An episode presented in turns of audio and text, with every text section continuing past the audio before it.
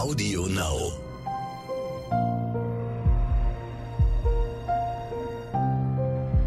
Verbrechen von nebenan. True Crime aus der Nachbarschaft.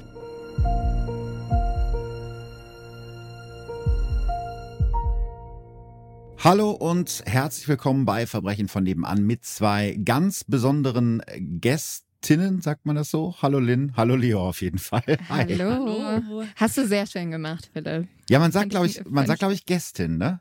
Man sagt es manchmal und ich finde, es hört sich immer komisch an. Ja. Das hört sich merkwürdig an. Wir Wir wollen es richtig machen. sind die perfekten Gästinnen, würde ich sagen. Ja, davon bin ich überzeugt. Denn wenn diese Folge rauskommt, deswegen seid ihr auch zu Gast, habe ich Geburtstag. Also ähm, alle Mhm. Geschenke und Pakete zu mir. Und ich habe mir selber was geschenkt, nämlich ein kleines Podcast-Crossover mit Mord auf Ex. Wir wollten das schon so lange machen, oder? Wir wollten das schon so lange machen. Also erstmal danke, es ist ein Riesenkompliment, dass du das hier nicht als Arbeit bezeichnest, sondern als Geschenk.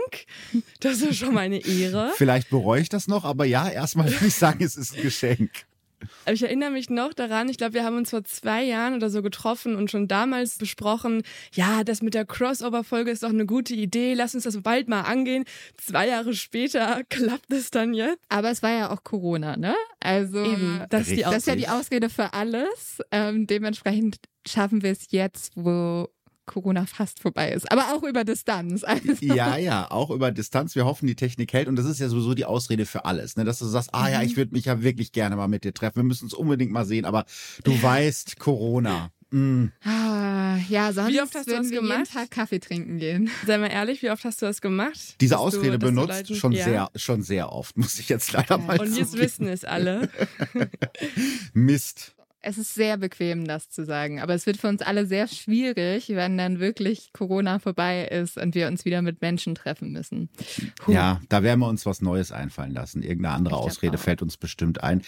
Ich habe euch was mitgebracht und zwar Mhm. den Fall des ja wohl ungewöhnlichsten Gangsters Deutschlands, dem Zorro-Bankräuber. Das ist ehrlich gesagt eine Geschichte, bei der ich mich wundere, dass Netflix sich die Rechte daran noch nicht geholt hat. Voll. Sehr, sehr, sehr verrückt. Und viele Infos dazu habe ich aus dem Buch Hinter blauen Augen Bekenntnisse eines aufrechten Bankräubers, das es mittlerweile nur noch als E-Book gibt. Ähm, Das packe ich bei Instagram noch in den Rechercheordner. Also wenn ihr mehr zu dem Fall wissen wollt, könnt ihr das da nachlesen. Seid ihr bereit? Was trinkt ihr denn überhaupt heute? Also ich habe hier ganz sexy äh, stilles Wasser dabei, weil ich muss ja noch ein bisschen Wow. was erzählen. Ich eskaliere heute richtig. Ja, wir haben auch äh, Kaffee tatsächlich da. Man muss sagen, äh, wir kriegen auch sehr viel Beschwerden, dass unser Weinglas im Moment fehlt. Aber es ist irgendwie im Moment auch ganz schön viel los. Und wenn man dann so nachmittags aufnimmt oder mittags, dann ist es mal noch ein bisschen früh zu trinken. Aber wenn wir uns dann in Live treffen, Philipp, dann trinken wir einen schönen Vino, würde ich sagen. dann wird in echt getrunken und dann treffen wir uns ja vielleicht Mhm. auch nicht mittags oder nachmittags. Also zu einer Zeit, wo man schon trinken darf, dann am besten. Ja, das klingt doch sehr gut.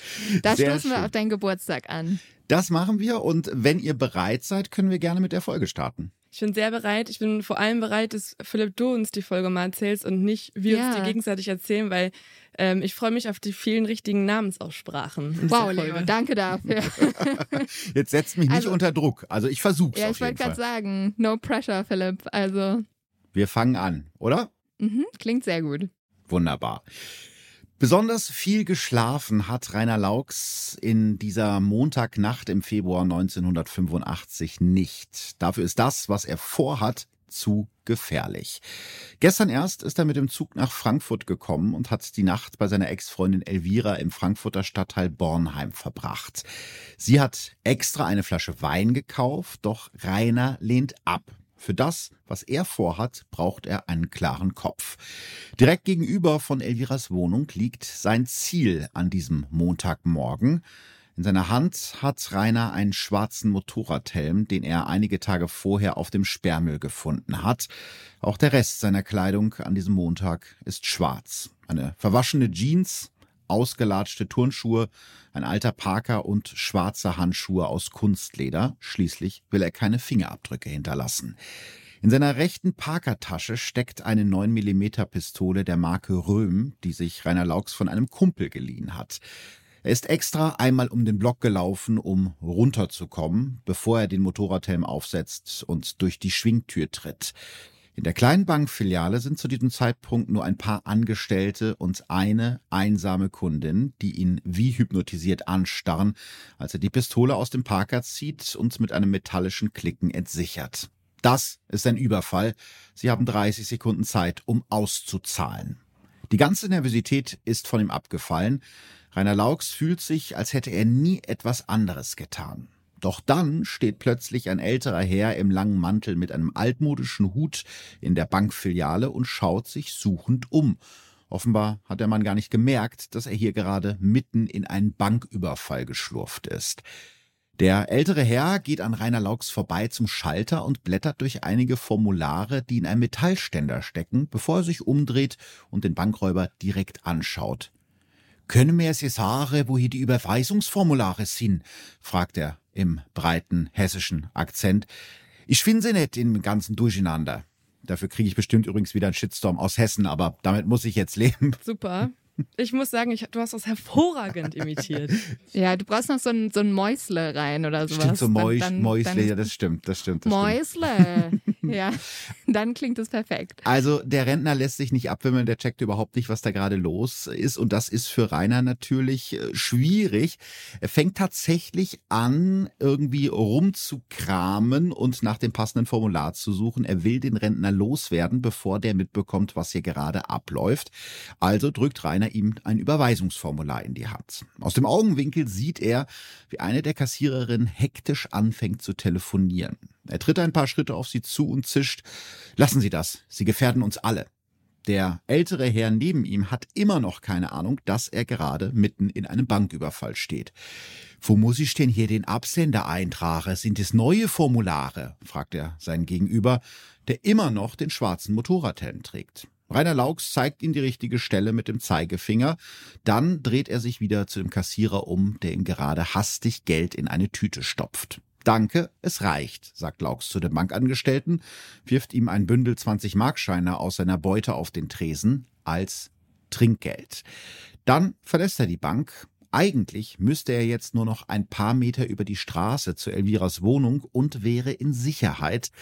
Doch Rainer Laux weiß, dass das zu gefährlich ist. Also schlendert er durch eine Nebenstraße auf einen Hinterhof, wo er den Motorradhelm in einer Mülltonne entsorgt. Den Parker zieht er aus, stopft die Beute und die Pistole hinein, rollt ihn zusammen und klemmt ihn sich unter den Arm.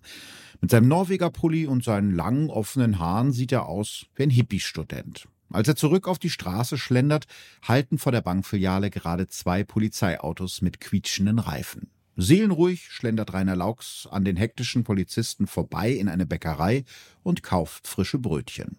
Wenige Minuten später steht er wieder bei seiner Ex-Freundin Elvira in der Wohnung. Die liegt noch im Bett und fragt misstrauisch, wo warst du?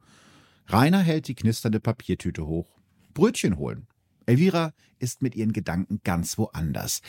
Ich glaube, gegenüber ist gerade die Bank überfallen worden, sagt sie und schaut aus dem Fenster. Dann fragt sie ihn grinsend, warst du das? Ja klar, antwortet Rainer Laux und Elvira ahnt nicht, wie nah er mit diesem Scherz an der Wahrheit dran ist.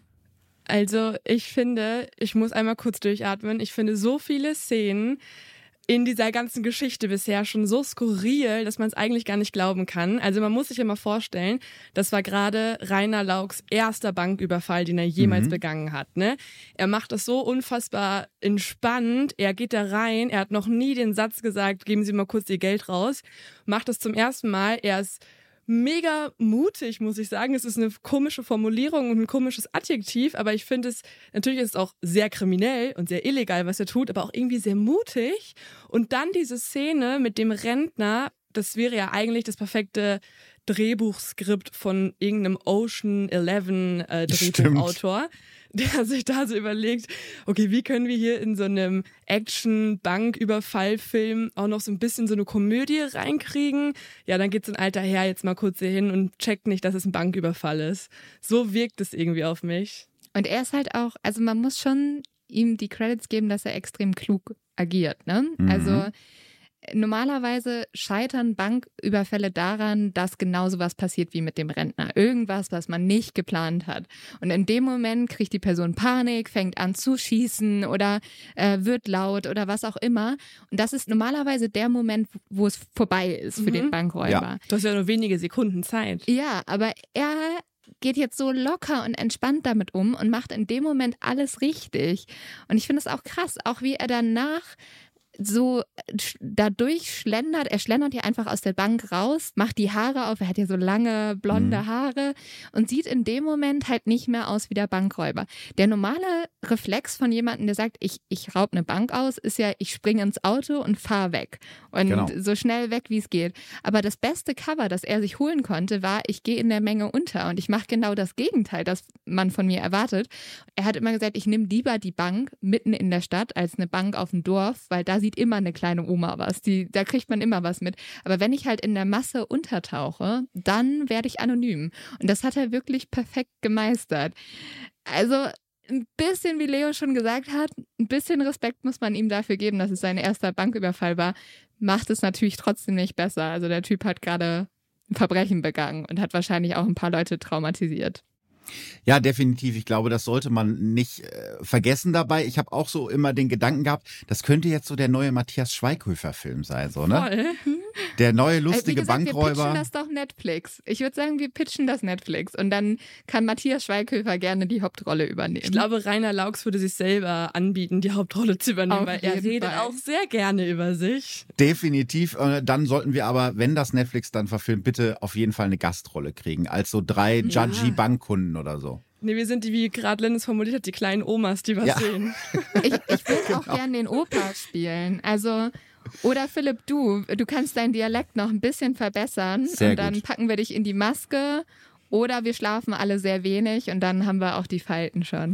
Finde ich gut. Netflix, bitte meldet euch bei uns. Wir, ja. wir wären dabei. Wir sind auch gar nicht so teuer, glaube ich.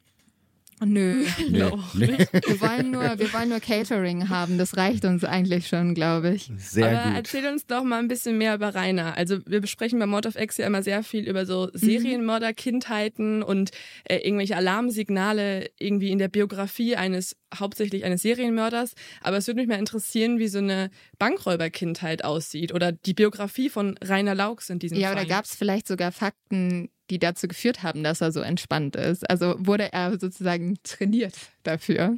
Ja, das nicht unbedingt, aber ich glaube, es gibt schon so ein paar ähm, ja, Wege, Wegesgabelungen, an denen er sich entscheidet, den Weg zu gehen, den er letztendlich äh, gegangen ist. Wir können ja vielleicht mal ganz vorne anfangen. Rainer Laux wird 1954 in Kassel geboren und hat einen älteren Bruder. Der Vater der Familie hat im Zweiten Weltkrieg als Offizier gedient und arbeitet jetzt beim Bundesgrenzschutz als Dienststellenleiter. Wegen dieses Jobs zieht die Familie in eine Villa mit Swimmingpool in einer Kleinstadt, die Rainer schon als Kind hasst. Sein Vater, so erzählt es Rainer später, schlägt bei der kleinsten Kleinigkeit auf ihn ein, während seine Mutter daneben steht, ohne einen Finger zu rühren. Wahrscheinlich fängt Rainer Laux deshalb auch schon früh an zu rebellieren. Im Kindergarten weigert er sich brüllend, das zu tun, was die Erzieherinnen von ihm wollen. Als Zehnjähriger versucht er vom Dachboden seines Elternhauses mit dem Luftgewehr seines Vaters vorbeifahrenden Mercedes-Limousinen den Stern vom Kühlergrill zu schießen. Was man halt so macht auf dem Land. Ne? Ja, also, ne? vollkommen normal. Ja, total normal. Also habe ich auch als Kind gemacht. Nein, natürlich nicht. Aber man merkt ja, dass er schon im frühen Alter wirklich Autorität oder Strukturen, die ihm übergeordnet sind, mit was Schlechtem verbindet. Und das liegt halt wahrscheinlich hauptsächlich an seinem Vater. Ne? Mhm. Und ich glaube auch, dass der im Militär war. Und da muss man ja auch überlegen, also der hat ja zumindest auch mal im Nazi-Deutschland gedient. Richtig. Und Rainer gehört ja dann später zu der 68er-Zeit. Also da hat man sich ja sowieso gegen seine eigenen Eltern aufgelehnt. Ne? Also dass er so eine Ablehnung gegen alles hat, was irgendwie mit Staat zu tun hat oder mit den älteren Generationen, finde ich, lässt sich dadurch schon ganz gut aufzeigen. Mhm. Total, und das zieht sich eigentlich wie so ein roter Faden durch, auch wenn man sich dann seine, seine Schullaufbahn äh, anschaut. Als Rainer nämlich zwölf ist, erfahren seine Eltern von seinem Klassenlehrer, dass ihr Sohn grundsätzlich nie seine Hausaufgaben macht. Also beschließt Rainers Vater, ihn den ganzen Winter nachmittags in einem leeren Büro in der Kaserne einzuschließen, in der er arbeitet, damit sein Sohn endlich seine Schulaufgaben erledigt. Rainer denkt natürlich gar nicht erst daran und liest stattdessen Bücher, die er heimlich heimlich mitgeschmuggelt hat. Einmal muss er dringend pinkeln, aber die Tür zu dem Büro ist abgeschlossen. Also pinkelt Rainer aus dem Fenster und versucht dabei einen Unteroffizier zu treffen, der unten auf dem Hof seine Rekruten anbrüllt. Als der Ganz stiernackige Offizier völlig entgeistert nach oben schaut, was ich wahrscheinlich auch machen würde, wenn ich von oben angepinkelt werde, äfft der zwölfjährige Rainer sein Geschrei nach, bis sich die Rekruten vor Lachen nicht mehr einkriegen. Nachvollziehbar. Ja, gut, das, das ist ja auch noch alles irgendwie eine ganz äh, lustige Kinderspielerei, ne? Also. Naja, ja. aber es ist schon also hättest du dich getraut, irgendwelche Militärmenschen ja, ja, anzupinkeln? Das ist schon. Aber vielleicht wusste er, also sein Vater war ja auch relativ hoch im Militär. Also das war vielleicht auch die Sicherheit, dass er da nicht so viel Ärger bekommt. Ne? Er wird ja jetzt auch danach so ein bisschen der typische Sohn des Chefs, der sich mehr erlauben kann als andere. Also ich glaube, danach geht es ja auch so weiter, dass er dann irgendwie mit anderen Dingen noch durchgekommen ist deswegen, also ich finde, da, da, sieht man schon wieder, dieses Klischee bestätigt sich dann auch in einigen Fällen, dass du als Sohn des Chefs ein paar mehr Freiheiten hast. Ja, da hast du vollkommen recht. Ich glaube, er weiß ganz genau, dass sein Vater eben so ein hohes Tier ist, dass äh, die sich gar nicht trauen, da irgendwie gegen ihn vorzugehen. Und so ist es am Ende auch. Also keiner traut sich dem Vater Bescheid zu sagen, der zu diesem Zeitpunkt auf einem Hubschrauber-Testflug ist. Ähm, deswegen erfährt er eigentlich nie von dem Vorfall und Rainer kommt mit der Aktion durch, weil er ist halt der Sohn vom Chef. Sympathisch. Ja, oder? Also schnell ist Rainer in seiner Heimat als ein bisschen irre verschrien. Ähm, auch das finde ich nachvollziehbar. Und schafft es als einziger Schüler seines Gymnasiums eine Sechs in Betragen zu bekommen. Also weil er uh. sich in der Schule nicht so benommen hat. Ich wusste gar nicht, dass man da auch eine Sechs bekommen kann. Aber ja, ich musste auch kurz googeln irgendwie, weil ich habe von diesem Fach noch nie was gehört. Hä, hattest, hattest du es nicht früher? Nein. In der Grundschule das hatten wir das. Philipp, hattest du das? Nee, das war bei uns kurzzeitig abgeschafft. Es wurde, glaube ich, wieder in der Grundschule eingeführt, als ich da schon ja. draußen war. Diese sogenannten Kopfnoten heißt das. Da steht dann sowas genau. wie Teamverhalten, Betragen und sowas alles. Ähm, ja. Ja, ich, hatte, ich, ich, hatte auf jeden Fall eine Eins, wollte ich nur kurz sagen. Aber es gab. du machst dich voll sympathisch. Ich, ich, ich wollte es mal sagen. Ich wollte es mal sagen. Sympathisch. Ich wollte ich wollt nur kurz sagen, es gab auch sowas wie Ungeduld oder so. Und da habe ich auf jeden Fall eine 4 oder 5 gehabt. Ja, aber heißt das dann, dass du ungeduldig bist oder heißt das, dass du geduldig bist? Nee, das ist, das, Ungeduld war halt nicht der richtige Name. Ich habe keine Ahnung, wie das noch heißt. Das ist schon zu lange her. Aber ich finde, es hat sich nicht so viel geändert. Da, Oh. es hieß auf jeden Fall, dass ich ungeduldig war. Aber das ist in Ordnung, Leute. Okay, das ja gut. Das, äh, wenn das so dein größtes Problem ist. Ja, ja, ja, wenn das das größte Problem ist, finde ich, können wir da gut mit äh, arbeiten. Und bei Rainer ist es halt so, äh, er interessiert sich nicht so wirklich für Autoritäten, nicht äh, für, für die Schule. Er setzt sich stattdessen für Tiere ein und verabscheut laut eigener Aussage Gewalt. Als er in die Pubertät kommt, flüchtet er sich oft in die Songs aus dem Radio. Die Rolling Stones, die Doors und die Small Faces werden seine großen Helden. Seine Eltern stecken ihn irgendwann in ein Internat, aber auch das kann Reiners Rebellion nicht stoppen. Im Sommer 1970, da ist Rainer 16, haut er auf dem Weg zu einer Ferienfreizeit einfach ab und trampt nach London, wo er nachts unter freiem Himmel im Hyde Park übernachtet. Weiß ich nicht, ob ich das unbedingt machen wollen würde, nachts im Hyde Park, aber... Ja... Ich glaube auch, das ist jetzt nicht der sicherste Ort, ehrlich gesagt. Aber gut. Es sind halt damals ja so die, die Hippie-Zeiten. Genau, mhm. ja. Ich, ich, bin mit 16 einmal abgehauen, ähm, weil ich auf so ein cooles Leftboy-Konzert in Berlin wollte. Da sind meine, meine beste Freundin und ich haben uns aus dem Unterricht geschlichen und sind dahin. Aber es war immerhin nicht London. Ich finde London schon noch mal eine krassere Nummer. Und du hast nicht im Park übernachtet, oder? Nee, in so einem Motel. Okay, ja gut, ich kann an der Stelle eine schöne Anekdote von einer Freundin von mir erzählen, die, glaube ich, so mit 13 oder 14 auch Schule geschwänzt hat, weil in Berlin, damals gab es MTV noch, Tokyo Hotel bei MTV aufgetreten sind. und die es geschafft hat, da irgendwie ins Publikum zu kommen. Ihre Mutter dachte, sie ist in der Schule hat den Fernseher eingeschaltet Oh und sieht ihre. Tochter auf dem Tokyo Hotel Konzert. Ja, das gab ein bisschen Ärger. Alles ist schon so, hat Aber so gut funktioniert, es bis auf wurden- der Teil. Das ist ja immer das Gefährliche, ne? Also es wurden ja auch schon ganze Beziehungen beendet, weil Leute im Fernsehen im Hintergrund ihren Partner mit einer anderen Frau gesehen haben. Also Leute, passt Wie auf. viele Beziehungen waren das? Keine. Ahnung, aber ich weiß, dass wir ähm, in meinem alten Reporterleben hatten wir mal mit einer Klage zu tun. Da hatte man äh, mit Leuten in der Fußgängerzone gesprochen und im Hintergrund hatte man eine Frau gesehen mit äh, ihrem Ah, Liebhaber. Selbst schuld, da muss man den verklagen. Ja, Also Leute, wenn ihr eine Affäre anfangt, ne, dann äh, besser nicht von der Kamera filmen lassen oder auch wie Rainer äh, sich nicht erwischen lassen. Das ist übrigens eine großartige Überleitung, denn Rainer fliegt von der Schule nach zwei Jahren von diesem Internat, weil er mit der Tochter des Schulleiters im Bett erwischt wird. Auch irgendwie blöd. Ähm, er bleibt ein Revoluzer und schreibt damals in sein Tagebuch, ich habe keinen Gott getroffen, die Menschen sind mir fremd geblieben, meine Eltern trieben mir einen Pflock durch die Seele.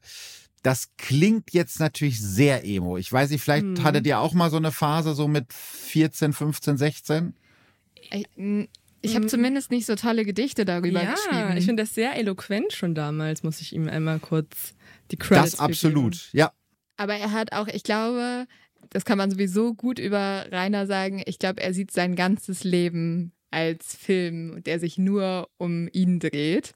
Und vielleicht war er da einfach auch schon in dem Mindset, dass er gemerkt hat, Mhm. ja. oh mein Gott, ich Das muss stimmt. sofort zu Papier bringen, was ich hier Wichtiges zu sagen habe über die Tragik meines eigenen Lebens. Aber es tut mir auch ehrlich gesagt ein bisschen leid, weil wenn du so bei den Eltern schon als, als Jugendlicher schreibst, also ich, kla- ich glaube schon, viele Jugendliche haben, ja, haben eine anstrengende Zeit mit ihren Eltern, gerade in der Jugend, aber die Eltern trieben mir einen Pflock durch die Seele, finde ich, ist schon, Sein Vater hat ihn halt auch durchgehend mit Ja. irgendwie Ja. einer Zaunlatte verprügelt. Ja. Ne? Also es Ja. ist natürlich auch nicht, also man kann schon verstehen, dass er vielleicht auch ein bisschen emo zu dieser Zeit war. ja, voll.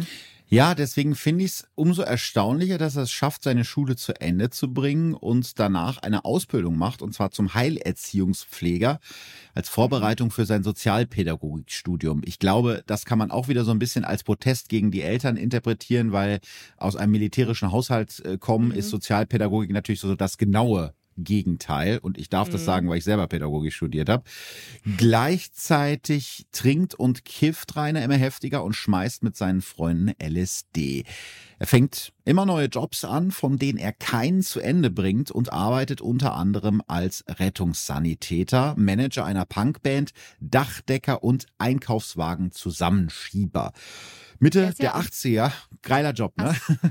Ich wusste gar nicht, dass es, dass es eine Jobbezeichnung dafür gibt, also Der Einkaufswagen Job mit dem längsten Namen der Welt. Auf jeden Ja, Fall. definitiv. Aber er ist, er ist doch auch ganz kurz einmal in Christiania und macht da auch so ein Projekt. Das ist so eine Hippie-Kommune in, ähm, in Kopenhagen. Und die leben halt komplett ohne Gesetze, ne? Und Ja. äh, bauen da sehr viel Gras an und das, das ist schon richtig Hippie 68er-mäßig. Ja, ja, das, das muss also absoluter Traum für solche Leute irgendwie sein, genau. Ja, er ist halt, er, er lebt so, so in den Tag hinein. Ne? Mitte der 80er ist er dann in Gießen gelandet und lebt dort in einer Sechser-WG mit fünf Frauen. Auch das finde ich äh, spannend. Und er hat die Aufgabe, das WG-Konto zu verwalten.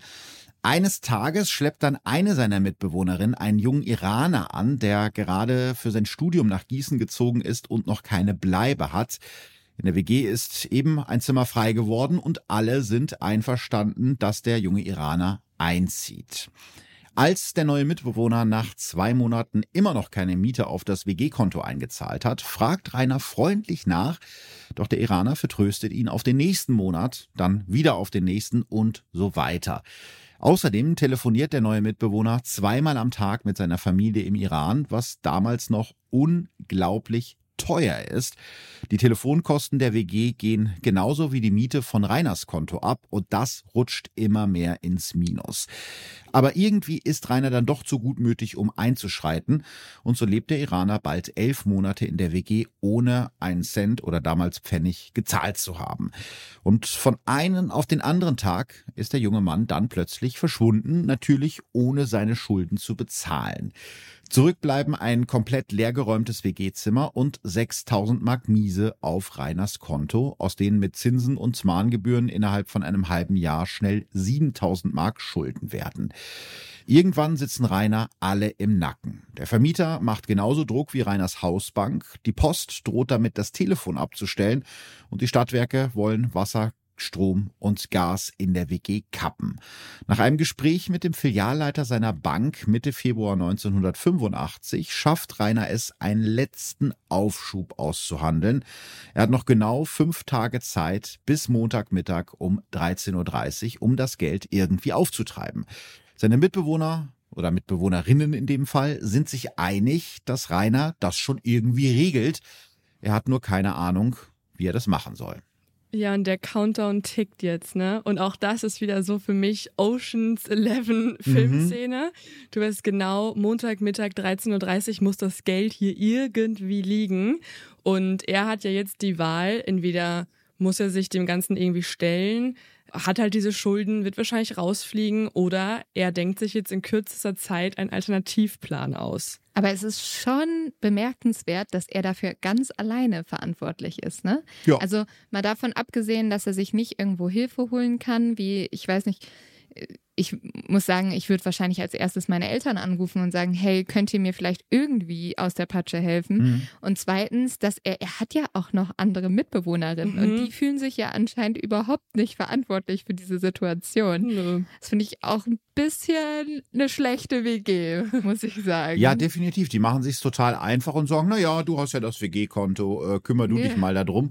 Äh, Rainer versucht tatsächlich auch ähm, mit seinen Eltern irgendwie darüber zu sprechen, obwohl er mit seiner Familie Familie eigentlich so gut wie gar keinen Kontakt mehr hat. Mhm. Aber sein Vater und seine Mutter glauben ihm die Geschichte mit dem Iraner nicht und weigern sich, ihm auch nur ein Pfennig Geld zu überweisen. Ich meine, das klingt natürlich auch erstmal ein bisschen ausgedacht. Wir hatten ja elf Monate einen iranischen Mitbewohner und der ist einfach abgehauen. Deswegen brauche ich jetzt äh, irgendwie 7000 ja. Mark. Und da Rainer ja nun in seiner Kindheit und Jugend auch öfter mal äh, gelogen hat, um sich irgendwo mit Freunden treffen zu können, ja, glauben ihm die Eltern einfach nicht. Also versucht Rainer irgendwie in seinem Freundes- und Bekanntenkreis Geld zusammenzukratzen. Ich finde, das beschreibt er in seinem Buch sehr schön. Meine übrigen Freunde und Bekannten waren allesamt erfolglose Künstler, mittellose Studenten, geschäftsuntüchtige alternative Gewerbetreibende oder drogenkonsumierende Spinner. Es ist auch schön, wenn man das über seinen Freundeskreis sagen kann, oder? Ja, aber er zählt sich ja wahrscheinlich auch noch dazu. Also klar ich glaube, das war jetzt gar nicht so böse gemeint nee, von ihm. Wahrscheinlich nicht. Also das erklärt wahrscheinlich auch, warum am Ende nur 200 Mark zusammenkommen, das natürlich vorne und hinten nicht reicht. Mhm. In seiner Verzweiflung spielt Rainer Laux das erste Mal in seinem Leben Lotto und auch das klappt natürlich nicht, sonst wäre es ja ein sehr Was? kurzer Fall gewesen. Das klappt nicht? Komisch, ne? Ja. In einem Hollywood-Film hätte er vielleicht schon da jetzt das Geld gewonnen. Ja, schon, ne? Aber in dem Hollywood-Film, in dem er hier mitspielt, wäre jetzt auf jeden Fall die Szene, wo er so als allerletzten Versuch die Pistole noch einmal kurz so wegschiebt und so den Lottoschein ausfüllt und dann verliert und dann aber die Bank überfallen muss. Also dieser ja. erste Tiefpunkt wäre jetzt nochmal gekommen. Ich hätte es auch sehr episch gefunden, wenn er nur den Lottoschein gekauft hätte, dann die Überfälle begangen hätte und dann im Nachhinein rausgefunden hätte, dass er eigentlich gewonnen hätte im Lotto. Und dann war der, der Lottoschein war dann in der Lederjacke, die er beim Bankraub Urlaub anhat und die er entsorgt hat. Genau. Das wäre, oh genau. ja. Nee, der, dem Opa hat er den geschenkt. Oder genau. so. Ja. Mhm. Also ich sehe schon äh, Netflix, ihr könnt uns auch als Drehbuchautoren direkt engagieren. Mhm. Ja, notieren wir an der Stelle, Lotto spielen hat nicht geklappt und so sitzt äh, Rainer irgendwann dann an einem nebligen März-Donnerstag am Schwanenteich in Gießen und kriegt auf einmal einen Geistesblitz und denkt, ich werde eine Bank überfallen. Schon häufiger hat er in den letzten Wochen mit dem Gedanken gespielt, aber jetzt ist er sich wirklich ganz sicher, dass das seine letzte Chance ist. Zuerst überlegt er, seine eigene Hausbank zu überfallen, die Kohle einzusacken und einfach am nächsten Tag wieder einzuzahlen, um seine Schulden zu begleichen, was auch irgendwie ein bisschen witzig ist. Also ja, aber es ist auch wieder diese Rebellion, ne? Ja. Also zu sagen, ihr habt mir das alles angetan, ihr macht mir den Stress, dann nehme ich euch das Geld einfach weg und gebe es euch dann wieder. Und dann hier, seht ihr, was ihr ja, wieder habt. und für ihn gilt das dann auch nicht unbedingt als Clown, sondern eher so Ja. als so natürlicher Geldkreislauf, ähm, Ich wo es glaube, am Ende wieder ja, landet. das muss man sowieso sagen, im Unterschied zu vielen anderen Folgen oder anderen Tätern, über die wir sprechen, sieht er ja sein Verbrechen jetzt nicht als typisches Verbrechen an. Ne? Also ich glaube, wenn man ihm sagen würde, wir reden da in einem Podcast drüber, wo man sonst über Mordfälle drüber redet, dann Mhm. wäre er ganz schockiert, weil ich glaube, für ihn ist es was anderes, wenn er eine Bank überfällt, als wenn er jetzt zum Beispiel auch einen kleinen Laden überfallen würde, weil es steht halt für dieses große System, das er sowieso absolut verabscheut. Ich weiß nicht, ob ihm das zu dem Zeitpunkt schon so klar ist oder ob er sich das im Nachhinein als seine Erklärung zurechtgelegt hat, um das für sich auch irgendwie besser verarbeiten zu können und besser erklären zu können. Aber so ist es natürlich. Also das sind so seine Gedanken dazu. Und tatsächlich hat das aber eher praktische Gründe, dass er seine Hausbank nicht als erstes Ziel nimmt, weil das eben eine zu große Filiale ist. Rainer fällt dann eben noch ein, dass er ja diese Ex-Freundin hat, die Elvira, und die wohnt mittlerweile im Frankfurter Stadtteil Bornheim, direkt gegenüber einer kleinen Bankfiliale. Er ruft Elvira an und verabredet sich für den Sonntagnachmittag mit ihr. Sein Plan steht. Übernachtung bei Elvira, Montagmorgen dann Banküberfall, mit dem Zug von Frankfurt zurück nach Gießen und pünktlich Montagmittag um 13.30 Uhr mit der Beute die Schulden abbezahlen. So ist zumindest der Plan. Er ist echt auch ein ganz schöner Womanizer, ne? Also, Ja, dass ja. er mal eben noch bei seiner Ex-Freundin anrufen kann und sagt, hey, ich komme mal kurz vorbei und schlafe eine Nacht bei dir. das Weil- würde nicht bei allen Ex-Partnerinnen und Ex-Partnern funktionieren. Nee, ich glaube auch nicht. Und also, er hat da, das ist auch schon wieder so Hollywood-like, ne? Noch kurz einen guten Abend mit einer schönen Frau haben und am nächsten Tag geht man die Bank überfallen. Ja. Er redet ja in dem Buch auch sehr viel über Frauen und die schönen Frauen in seinem Leben und so. Ja, so sieht er sich definitiv gerne selbst, dass er so ein, ein Woman's Man ist. Aber ich gebe euch recht, wenn mich jetzt ein Ex-Freund anruft und sagt, du, ich bin in der Stadt, ich würde gern mal bei dir übernachten, da weiß ich nicht, ob ich da jetzt so begeistert wäre. Oder Und ob dein Freund da so begeistert wäre. Ja gut, ne? das käme jetzt noch erschwerend hinzu, aber ich glaube, selbst wenn ich Single wäre, würde ich so sagen, ah nee, lass mal. Ähm, Und dann kommt noch so die Frage so, ja, und wie ist mit der Bank bei ja, dir gegenüber? genau. Hat ist die da, eigentlich immer noch auf? Und ja, genau so. Hm? Ist da viel Sicherheitspersonal? Ist da viel los? Ungefähr so, ja. Habe ich mich nur so gefragt. Ja, aber Rainer macht es genauso, äh, besorgt sich dann auf dem Sperrmüll seinen Motorradhelm und äh, über einen Kumpel eine 9 mm Schreckschusspistole der Marke Röhm und dann fährt er eben zu Elvira nach Frankfurt. Wo er dann ja auch alles erfolgreich hinbekommen hat. Ne? Das wissen Ja. wir ja schon durch die Szene am Anfang. Er hat das alles nun erfolgreich abgeschlossen und Hat auch Brötchen hat mitgebracht. Brötchen Genau. mitgebracht, also im doppelten Sinne, ähm, und fährt jetzt mit den anderen Brötchen zurück, oder? Wieder zu, zu sich in die WG und kann da schön das Geld bezahlen. Genau, also er steigt in den Zug, fährt zurück nach Gießen und kann auch irgendwie gar nicht fassen, dass er da gerade mit einem Banküberfall davon gekommen ist. Ich war überrascht, wie einfach das ging, sagt er später in einem Interview mit der Süddeutschen Zeitung. Noch auf der Zugtoilette zählt er seine Beute, insgesamt 10.000 Mark, also 3.000 mehr, als er eigentlich gebraucht hätte, also nur für die Schulden. Zu Hause in der WG knallte das Geld dann in Bar auf den Küchentisch und genießt die ungläubigen Blicke seiner Mitbewohnerin. Pünktlich um 13.15 Uhr liefert Rainer zusammen mit seiner Mitbewohnerin Debbie die 7000 Mark bei seiner Hausbank ab und bezahlt seine Schulden. Abends feiert die WG in einem China-Restaurant und danach in einem Club. Die Rechnung geht auf Rainer. Am nächsten Tag fährt Rainer Laux nach Sylt. Und eigentlich könnte unsere Geschichte hier schon zu Ende sein, aber irgendwie gefällt Rainer Laux das Bankenüberfallen so gut, dass er nicht mehr damit aufhören will. Noch auf dem Weg nach Sylt, einen Tag nach seinem erfolgreichen Überfall in Frankfurt, beschließt er als Bankräuber weiterzumachen. Also, dass er nach Sylt fährt, widerspricht für mich dieser kompletten Theorie, dass er das nur gemacht hat, um gegen den bösen Kapitalismus gegen anzuarbeiten, weil, äh, also sorry, wenn du jetzt ein bisschen nach Sylt gegangen bist, ein bisschen Hummer gegessen hast und danach beschließt du, ach, so einfach Geld zu kriegen, dann kannst du mir nicht sagen, das ist alles nur ein Protest, Gegen sondern System. Es muss ihm auch, glaube ich, ein bisschen gefallen Und haben. können wir Geld einmal bitte kurz festhalten, wie merkwürdig diese WG ist, dass dann niemand fragt, woher er plötzlich diese ganzen Total, oder? Geldscheine hat, bar auch noch, also was? Also wenn man danach ins China-Restaurant eingeladen wird, dann stellt man doch keine weiteren Fragen, oder? Ja, das passt schon, ne?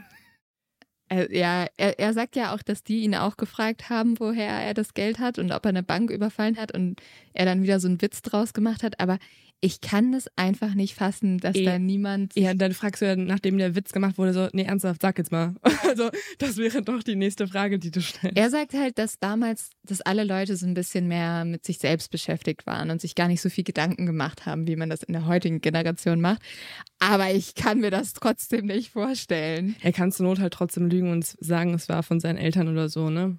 Ja, und ich glaube jetzt, seine Mitbewohner werden auch nicht sagen, ja, wir wissen, dass es ein Banküberfall war. Ja, weil stimmt. damit würden sie sich ja mitschuldig machen. Das wäre wahrscheinlich mittlerweile verjährt, aber ja, also äh, es hilft ja auch den anderen, diese Geschichte irgendwie aufrechtzuerhalten. Aber was du gerade gesagt hast, Lynn, ist natürlich richtig. Also er stellt jetzt auch fest, dass dieses Geld nicht nur zum Schuldenbezahlen schön ist, sondern irgendwie um auch so ein schönes Leben zu führen. In dem Buch, auch das haben wir ja gerade schon angedeutet, rechtfertigt er das natürlich so als Protest gegen die bösen kapitalistischen Banken und als Kampf gegen die Ungerechtigkeit kann man jetzt natürlich drüber streiten, aber ich glaube, wir sind uns da einig, dass es da zumindest auch um die Kohle ging äh, in dem Fall. Also wenn du nach Sylt fährst, dann kannst du mir nichts von irgendwie dem bösen Kapitalismus erzählen. Sorry. Ja, Aber wobei man ja auch sagen raus. muss, dass der Rainer sich an einige von den Sachen, die er sich ganz fest vorgenommen hat, nicht so richtig hält. Er hatte sich auch eigentlich vorgenommen, niemanden von seiner Karriere als Bankräuber zu erzählen, denn offenbar hat er sich vorher damit beschäftigt, was andere Bankräuber für Fehler gemacht haben. Also er weiß, dass ganz viele Verbrecher vor ihm nur deshalb erwischt worden sind, weil sie einfach nicht die Klappe halten konnten. Aber die Kerstin aus Hessen, die kennt er schließlich schon lange. Sie ist seine, wie er selber sagt, Lebensfreundin. Also erzählt er Kerstin schon kurz nach seinem ersten Überfall in Frankfurt, dass er der gesuchte Bankräuber mit dem schwarzen Motorradhelm ist. Kerstin hat nichts dagegen, dass ihr Kumpel ein Bankräuber ist und hilft ihm sogar dabei, das Geld aus seiner Beute zu verwalten. Rainer stellt Kerstin sogar eine Vollmacht aus, damit sie anderen Freunden Geld leihen kann, wenn die knapp bei Kasse sind und Rainer gerade mal wieder irgendwo unterwegs in Europa ist. Ja, nett, ne? Und äh, so ist das übrige Geld aus dem Überfall ziemlich schnell aufgebraucht. Im Februar 1986, also knapp ein Jahr nach seinem ersten Bankraub in Frankfurt, ist Rainer komplett pleite. Deshalb will er jetzt die zweite Bank überfallen, dieses Mal in Bremen. Seine Strategie ist dieselbe wie bei seinem ersten Bankraub mit einer entscheidenden Änderung. Bei seinem Überfall in Frankfurt war die Schreckschusspistole ungeladen. Ab sofort steckt in der zweiten Kammer der Pistole eine scharfe Schreckschusspatrone. Damit will sich Laux, so schreibt er es, vor dem Knast bewahren, falls er erwischt wird. Und ja, man äh, kann tatsächlich sich selbst und andere mit einer Schreckschusswaffe umbringen. Das wusste ich vorher ehrlich gesagt auch nicht. Ich dachte, Mhm. die wäre echt nur zum Erschrecken, aber ähm, kann Mhm. eben auch für andere Sachen benutzt werden. Ja, Wenn du nah an einer Person dran stehst, Genau. dann geht es. also es kommt natürlich auch drauf an, wie du dich selbst damit erschießt, aber ich glaube, wenn du das in, in, in Mund hältst, dann reicht das schon aus. Also, liebe Kinder, Hände weg von Schreckschusspistolen. Wenn wir unseren kurzen pädagogischen Auftrag hier erfüllen. Ja, auf gar keinen Fall. Also ich glaube, es ist sowieso meiner Meinung nach jetzt nicht das Coolste, mit Waffen zu spielen, auch als Kind. Also ich weiß nicht, auch als Erwachsener sowieso, nicht. Nee, sowieso nicht. Und ich, ich, ich würde ja auch mal einen Aufruf dazu starten, dass wir aufhören, unseren, vor allem den Jungs, immer eine, eine Cowboy-Pistole in die Hand zu drücken, weil es ist auch nicht cool zu spielen, Leute umzubringen. Mal davon abgesehen, dass es auch sehr genderrollenmäßig ist. Aber ja, vielleicht können wir einfach aufhören, äh, insgesamt Waffen zu benutzen. Aber gut, Das wäre eine sehr schöne Trump Welt. an. Ja, und dann Ja. haben wir vor allen Dingen auch gar nicht mehr so viel zu erzählen, wenn keiner mehr Waffen benutzen würde. Ne? Oh nein, aber gut, dann, dann, dann geht Dann, das ja nicht. dann Philipp. geht das natürlich Nee. nicht. Ja, ich meine, Also ähm, am Ende des Tages, äh, diese, diese Planänderung äh, bringt gar nicht so viel, denn der Rainer äh, schafft es irgendwie in Bremen überhaupt nicht. Seine ersten fünf Bankraubversuche muss er nämlich vorzeitig abbrechen. Aus verschiedensten Gründen, die ich alle sehr lustig finde. Einmal ist ihm die Kassiererin zu hübsch zum Überfallen. Ja, also er Oh. geht rein, denkt so, ach nee, die nicht. Das, nee, das Ach kann nee, ich da nicht. gebe ich doch lieber die Handynummer, lasse ich doch lieber da, als dass ich ein bisschen Ja, Geld mitnehme. Ich glaube, das war eher so das Ding. Am nächsten Tag hat sein Fluchtfahrrad einen Platten und dann ist wegen eines Großunfalls zu viel Polizei in der Nähe. Also denkt er irgendwann, okay, Bremen, das funktioniert nicht und trampt weiter nach Hamburg. Dieses Mal Bremen hat zu schöne Menschen. Also Bremen hat zu schöne Bankangestellte, genau. Deswegen ja, versucht das, das jetzt Problem. in Hamburg. Dieses Mal trägt er keinen Motorradhelm, sondern zieht sich im Vorraum der Bank blitzschnell eine Zorro-Maske über den Kopf. Und zwar diese Zorro-Maske, die ihn später berühmt machen wird. Er hat sich die Maske des Romanhelden ganz bewusst ausgesucht. Rainer Laux selber sieht sich ja wie Zorro als Rächer der Armen, also als Kämpfer gegen ein übermächtiges System aus Banken und und Polizei. Bei seinem Überfall in Hamburg erbeutet er knapp 40.000 Mark und schafft es danach, zu Fuß in den Menschenmassen der Hamburger Innenstadt zu verschwinden. An den Landungsbrücken schmeißt Rainer abends die Gaspistole ins Hafenbecken. Danach geht er auf der Reeperbahn feiern. Von seiner Beute kauft sich Rainer unter anderem neue Levi's Jeans, Bücher und Schallplatten und trampt im Sommer 1986 zum Rockskilde Festival nach Dänemark und danach weiter nach Schweden und Finnland. Und irgendwann im Dezember 1986 ist das Geld wieder weg. Was macht Rainer Laux also? Fängt einen ganz normalen Job als Angestellter an. Genau, und die Folge ist an der Stelle vorbei. Nein, ähm, surprise, surprise. Er, er überfällt natürlich eine andere Bank. Richtig. Dieses Mal probiert er es in München. Wieder schläft er bei einer Bekannten. Ich hoffe, man hört meine, meine Anführungsstriche. Bei einer mhm. Bekannten. einer hübschen Bekannten. Wahrscheinlich war sie hübsch, die aktuell mit ihrem Freund im Skiurlaub ist und ihm ihre Wohnung direkt am Olympiapark überlassen hat.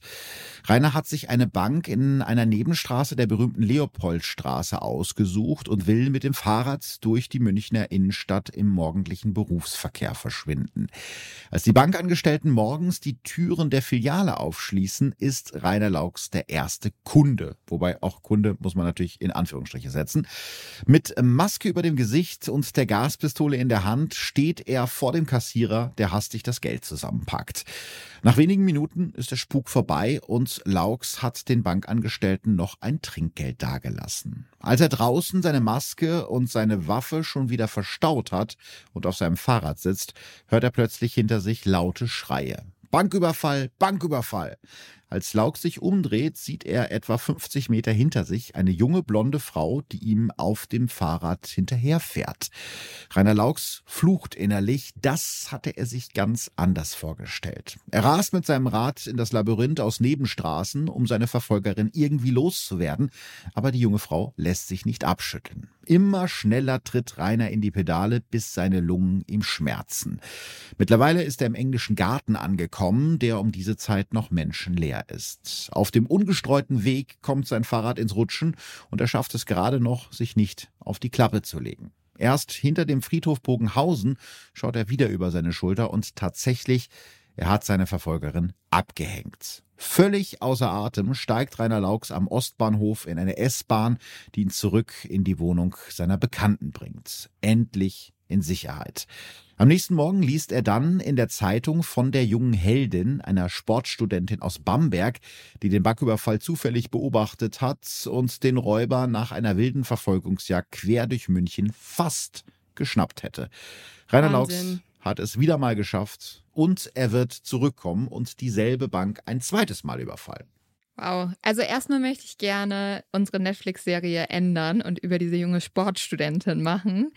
Wie mhm. krass ist das bitte, dass sie das macht, obwohl sie hat ja noch nicht mal einen Anreiz dafür. Ja. Also sie macht es einfach nur aus ihrem Sinn für Gerechtigkeit. Solche Leute brauchen wir, glaube ich. Definitiv. Nicht schlecht. Aber man muss auch sagen, wir, wir wohnen ja beide in München und wir sind hier ein bisschen die Ausnahme, weil der Großteil der Menschen ist hier sehr sportlich. Also vielleicht sollte man so, sich jedes auch, Wochenende in den Bergen. Ja, sollte man sich auch zweimal überlegen, ob man eine Bank in München überfällt. Aber krass, wie dreist er auch ist, dass er dann halt wirklich beschließt, das da nochmal zu versuchen, obwohl er eigentlich so gescheitert ist. Ja, ja, vor allen Dingen bei der Bank, wo es ja so knapp war, mhm. ne, wo er ja fast erwischt worden wäre. Im äh, Juni 1987 stürmt Rainer Laux morgens um neun in genau dieselbe Bankfiliale, die ein halbes Jahr vorher schon mal überfallen hat. Der Kassierer, also es ist natürlich noch derselbe Kassierer, erkennt den maskierten Mann auf der anderen Seite des Schalters so, sofort. Du. Ja, genau. Er fragt wirklich tatsächlich, äh, was, Sie schon wieder? Tja, antwortet Rainer durch seinen schwarzen Schal, den er sich bis zu den Augen hochgezogen hat. Same procedure as every year. Also noch Oh ein Gott. schönes äh, Zitat, der Demnächst bringt er noch einen Kaffee mit für die Bankangestellten. Ja. Schwarz wie immer, ne? Und Genau. ein Würfel Zucker. Man, man kennt sich in der Bank. Aber gut, der, der Bankangestellte weiß jetzt eben auch, dass das jetzt ja alles nichts bringt und seufzt irgendwie, schiebt ihm das Geld rüber. Insgesamt 50.000 Mark dieses Mal. Und Rainer schafft es, ohne Probleme zu entkommen und beschließt ab sofort, bei manchen Banken sogar mehrfach vorbeizuschauen, weil da kennt er ja dann jetzt irgendwie die Umgebung.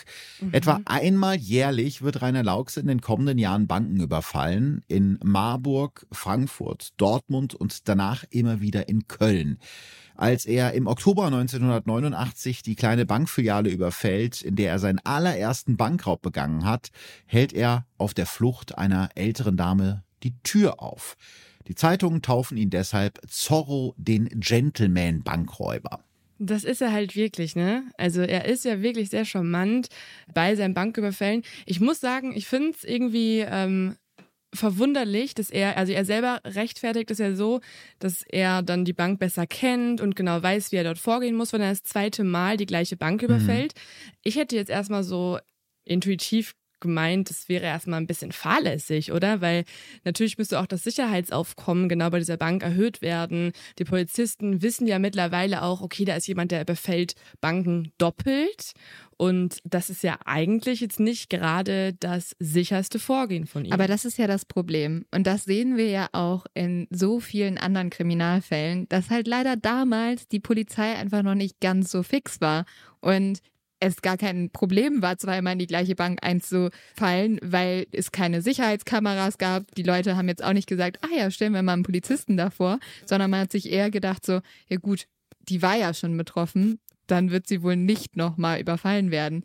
Aber da Hm. werde ich fast eher sauer auf irgendwie die Polizei zu der Zeit, weil ich mir so denke, Leute, es wäre so einfach gewesen. Aber merken die denn jetzt irgendwas? Ja, tatsächlich, es dauert halt, bis sie verstehen, dass das eine Serie ist. Also zwischen Februar 1985 und Dezember 95 begeht Rainer insgesamt 13 Banküberfälle und hat rund eine halbe Million Mark erbeutet. In Köln will er dann das letzte Mal zuschlagen. Rainer hat mittlerweile eine neue Frau an seiner Seite, für die er das Bankräuberleben endgültig aufgeben will. Er lebt mittlerweile den größten Teil des Jahres in Portugal und erzählt den Leuten dort, dass er sein Geld mit Antiquitätenhandel verdient. Nach Deutschland fliegt er in dieser Zeit nur noch, um ein, zweimal im Jahr eine Bank zu überfallen. Und eben zu dieser Zeit lernt er in einer Bar in Lissabon Cheyenne kennen, die eigentlich Isabel heißt und mit ihren Eltern im gutbürgerlichen Lissabonner Stadtteil Benfica lebt. Die 22-Jährige studiert Psychologie und Rainer verliebt sich auf den ersten Blick in die zierliche Frau mit den langen schwarzen Haaren.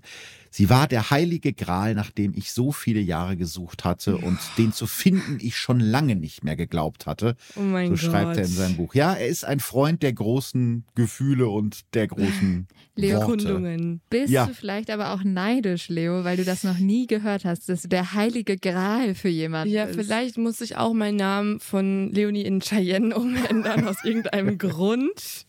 Daran wird es liegen, ja. Das, da bin ich, Ja. da bin ich überzeugt. Das, Ja, das ich ist glaube. der Name macht's und ja, bei den beiden funktioniert's auf jeden Fall. Die beginnen eine leidenschaftliche Beziehung. Irgendwann muss Rainer allerdings zurück nach Deutschland und verspricht Cheyenne, dass er sie jeden Tag anrufen und bald wieder besuchen wird. Aber dafür braucht er halt Geld.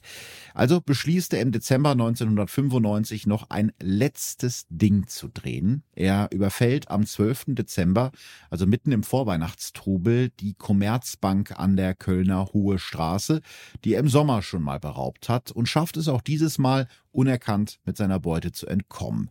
Doch nach dem Überfall ist es irgendwie anders als die zwölf Male davor. Statt sich unbesiegbar zu fühlen wie sonst nach jedem Bankraub, sitzt Rainer im grauen Nieselregen an einer Kölner U-Bahn-Station und fühlt sich müde und leer. Was er nicht ahnen kann, ist, dass die Polizei ihm zu diesem Zeitpunkt schon dicht auf den Fersen ist. Schon im Frühjahr 1994, also rund anderthalb Jahre vorher, hat die Polizei den Gießener Gastronom Lothar G. wegen des Verdachts auf Menschenhandel und Zuhälterei von Minderjährigen festgenommen. Lothar G. ist ein Bekannter von Rainer und außerdem zu diesem Zeitpunkt mit Kerstin befreundet. Ihr erinnert euch, Kerstin, die, Die Lebensgefährtin, Lebens Freundin. Leb Lebensfreundin war die Formulierung, genau. Und im Prinzip war sie auch seine Finanzverwalterin. Als Lothar G. in Untersuchungshaft sitzt, bieten ihm die Behörden Strafnachlass an, wenn er alles erzählt, was er weiß, und Lothar packt aus. Er erklärt den Ermittlern, was seine Freundin Kerstin ihm erzählt hat, nämlich, dass Rainer Laux der seit Jahren gesuchte Bankräuber mit der Zorro-Maske ist. Trotzdem entschließen sich die Ermittler, Rainer nicht direkt festzunehmen. Sie wollen ihn auf frischer Tat ertappen, um genug Beweise gegen ihn in der Hand zu haben. Lothar G. erhält für seinen Tipp an die Behörden einen Strafnachlass von fünf Jahren und eine Belohnung von 20.000 Mark, ausgesetzt von einer der überfallenen Banken. Insgesamt anderthalb Jahre lang beobachten die Behörden Rainer jetzt, ohne zuzuschlagen. Sie folgen ihm von Deutschland über Portugal bis nach Brasilien. In Lissabon Wow. durchsuchen Ermittler sogar heimlich sein Hotelzimmer und fotografieren sein Adressbuch ab. Und doch schafft es Rainer irgendwie, ohne es zu wissen, immer dann eine Bank zu überfallen, wenn die Ermittler gerade mal nicht an ihm dran sind. Ich würde noch mal gern diesen Punkt anbringen, von dass die Polizei vielleicht nicht die kompetenteste in diesem Fall ist. Weil, also, sorry, wie kannst du jemand die ganze Zeit beobachten und dann macht er noch einen Banküberfall unter deiner Watch? Das sollte nicht passieren. Das sollte wirklich nicht passieren. Ja, ich ist- find eher fast- ich finde eher faszinierend, was für einen Aufwand die betreiben, ja. Also dem Mhm. irgendwie ins Ausland bis nach Brasilien zu folgen, wahrscheinlich mit verschiedenen Kräften, damit die sich abwechseln können. In Anführungsstrichen ist er ja nur ein Bankräuber. Aber klar, Aber er hat halt sehr viel Leuten sehr viel Geld weggenommen. Und wir wissen Ja. alle, wo Geld ist, sind auch Mittel. Mhm. definitiv. Und ich glaube, durch die Art, wie er diese Überfälle begeht, ist es ja auch so ein bisschen so ein Stinkefinger in Richtung Polizei. Ne? Ich überfall die Bank ohne Gewalt, ich bin höflich, ich bin nett und dann verschwinde ich einfach. Und klar, da wird dann natürlich auch der Ehrgeiz irgendwie geweckt. Die Behörden beschließen dann nach diesem Überfall im Dezember, den sie ihm natürlich zuordnen können. Also sie wissen ziemlich genau, das war der jetzt, der hat schon wieder eine Bank überfallen, ohne dass wir es verhindert haben. Jetzt müssen wir dann doch zuschlagen. Also sie beschließen, Rainer Laux festzunehmen, bevor er die nächste Bank ausrauben kann. Von all dem ahnt Rainer natürlich nichts, als er am Tag nach seinem Überfall am Kölner Flughafen ankommt. Und doch hat er irgendwie das Gefühl, dass die auffällig unauffällig gekleideten Herren am Schalter für den Flug nach Lissabon nach irgendjemandem suchen. Also überlegt Rainer, hm, was mache ich jetzt? Vielleicht buche ich mir einen anderen Flug, zum Beispiel nach Madrid, weil irgendwie ahnt er, dass diese Mhm. Zivilfahnder hinter ihm her sein könnten. Wahrscheinlich haben sie aber nur sein Passfoto, auf dem er ziemlich grimmig in die Kamera starrt. Also beschließt Rainer einfach dreist zu sein. Freundlich lächelnd schlendert er an den Männern vorbei, die den Abfertigungsschalter beobachten und geht direkt durch die Sicherheitskontrolle zum Gate. Wenige Minuten später kann er sein Glück kaum fassen, als er im Flieger ein Gläschen Shampoos bestellt. Rainer Laux hat es geschafft, der Polizei zu entkommen. Mal wieder. Mal wieder, tatsächlich. Mhm. Es hat auch so ein bisschen Catch Me If You Can Vibes, ne? Mhm. Also, Ja, ich wollte gerade sagen, so ich sehe Leonardo DiCaprio hier breit grinsen und Mhm. ins äh, Flugzeug reinstiefeln. Man muss aber auch nochmal an dieser Stelle sagen, klar, wir vergleichen ihn jetzt die ganze Zeit zu so Superhelden aus irgendwelchen Filmen. Das ist ja auch alles immer seine Erzählung, ne? Ja. Und Rainer Laux weiß natürlich ganz genau, wie er sich irgendwie super heroisch darstellen kann. Auch wenn er der Bösewicht ist, ist er ja hier trotzdem irgendwie eine Person, die man bewundert, weil er das alles so locker und so klug alles hinkriegt. Aber natürlich ist das immer er selber gewesen, der es erzählt hat. es ist natürlich auch sehr spannend, dass er diese Fakten besonders gerne erzählt. Also, er erzählt selber von der Oma, der er die Tür aufgehalten hat. Das sind so Details, die er für besonders wichtig empfindet. Und die ihn ja auch sympathisch Ja, machen auf eine halt gewisse Art und Weise. Machen, genau, ja. Ja, ja, das ist ihm schon wichtig, wie er wirkt. Das, das zieht sich eigentlich durch alle Interviews, die man sich äh, angucken kann von ihm äh, Mhm. und auch, auch durch das Buch. Jetzt hat er es geschafft, ist wieder zurück in Portugal und da genießt er natürlich das Wiedersehen mit Cheyenne, allerdings ohne zu ahnen, dass das seine letzten Tage in Freiheit sind. Nach einer wilden Nacht in einer Pension steigt er am nächsten Morgen in einen Bus in die 300 Kilometer entfernte Küstenstadt Lagos an der Algarve. Hier trifft er sich mit einem deutschen Unternehmer, um seine neue berufliche Zukunft zu besprechen. Rainer will, so schreibt er das ja in seinem Buch, seine Zeit als Bankräuber hinter sich bringen und auf ehrlichem Weg Geld verdienen. Unter anderem plant er ein Open-Air-Kino in Lissabon und will außerdem für eine Sprachschule in Kaschkaisch arbeiten. Ja, das wird ja jetzt nicht mit ehrlichem Geld aufgebaut werden, oder? Ja, also genau, das, also das ist jetzt so ein bisschen äh, schön gerechnet, wenn man sagt, ich äh, äh, bin ein ganz ehrlicher Typ, bin jetzt Unternehmer, aber das Geld für das Unternehmen stammt natürlich aus den Banküberfällen.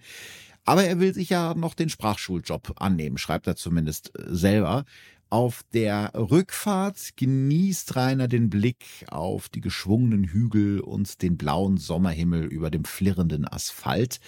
Als er abends in seiner Pension im Lissabonner Ausgehviertel Bairro Alto nach seinem Zimmerschlüssel verlangt, schaut ihn der Wirt Luis sehr traurig an, als er ihm den Schlüssel in die Hand drückt.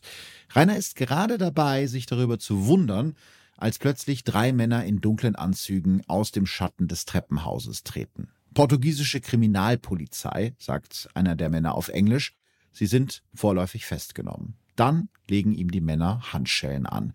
Es ist genau 19.23 Uhr an diesem 19. Dezember 1995 und im Flur des Hotels riecht es nach halb getrockneter Wäsche, als die Karriere vom Zorro-Bankräuber Rainer Laux endgültig endet.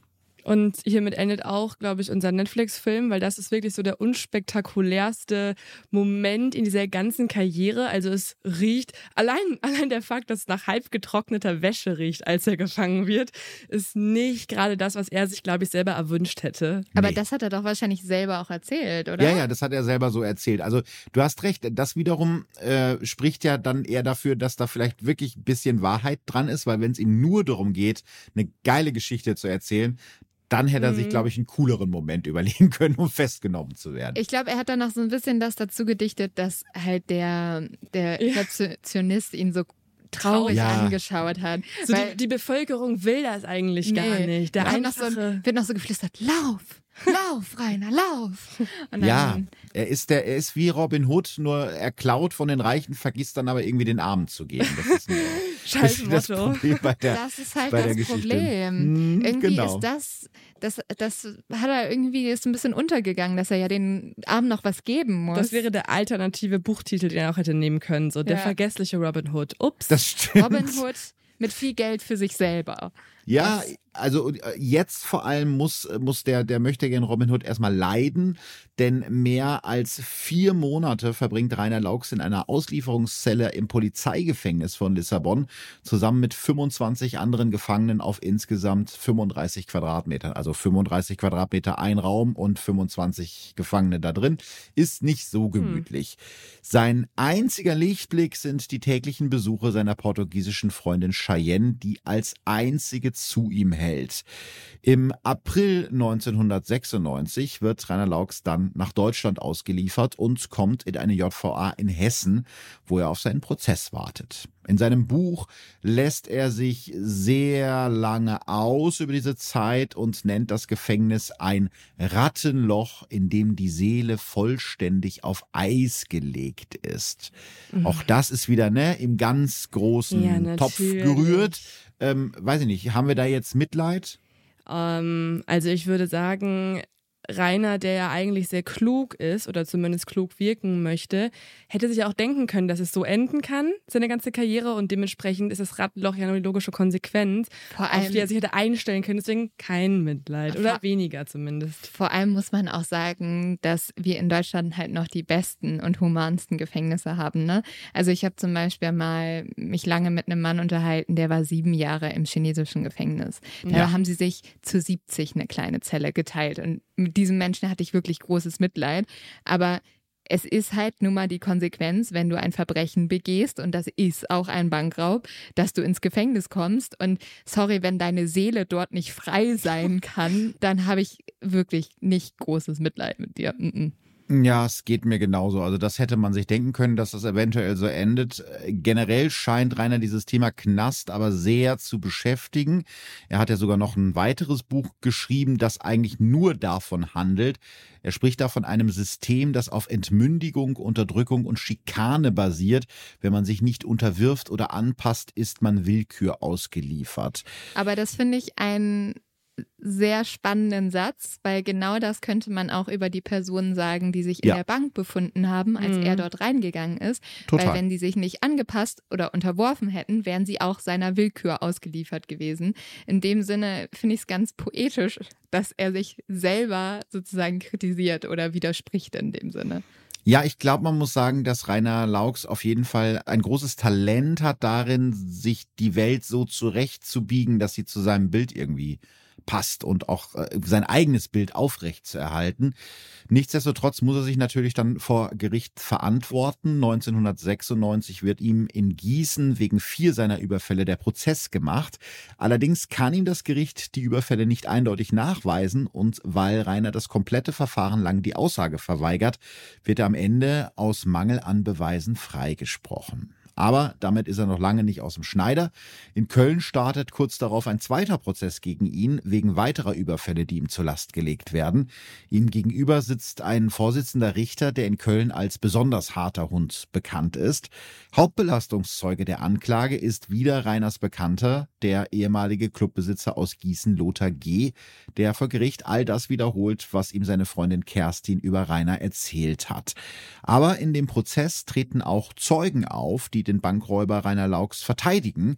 Einer sagt zum Beispiel, er war die ganze Zeit sehr höflich und eine Bankkollegin sagt außerdem aus, es ist ja auch gar nichts passiert.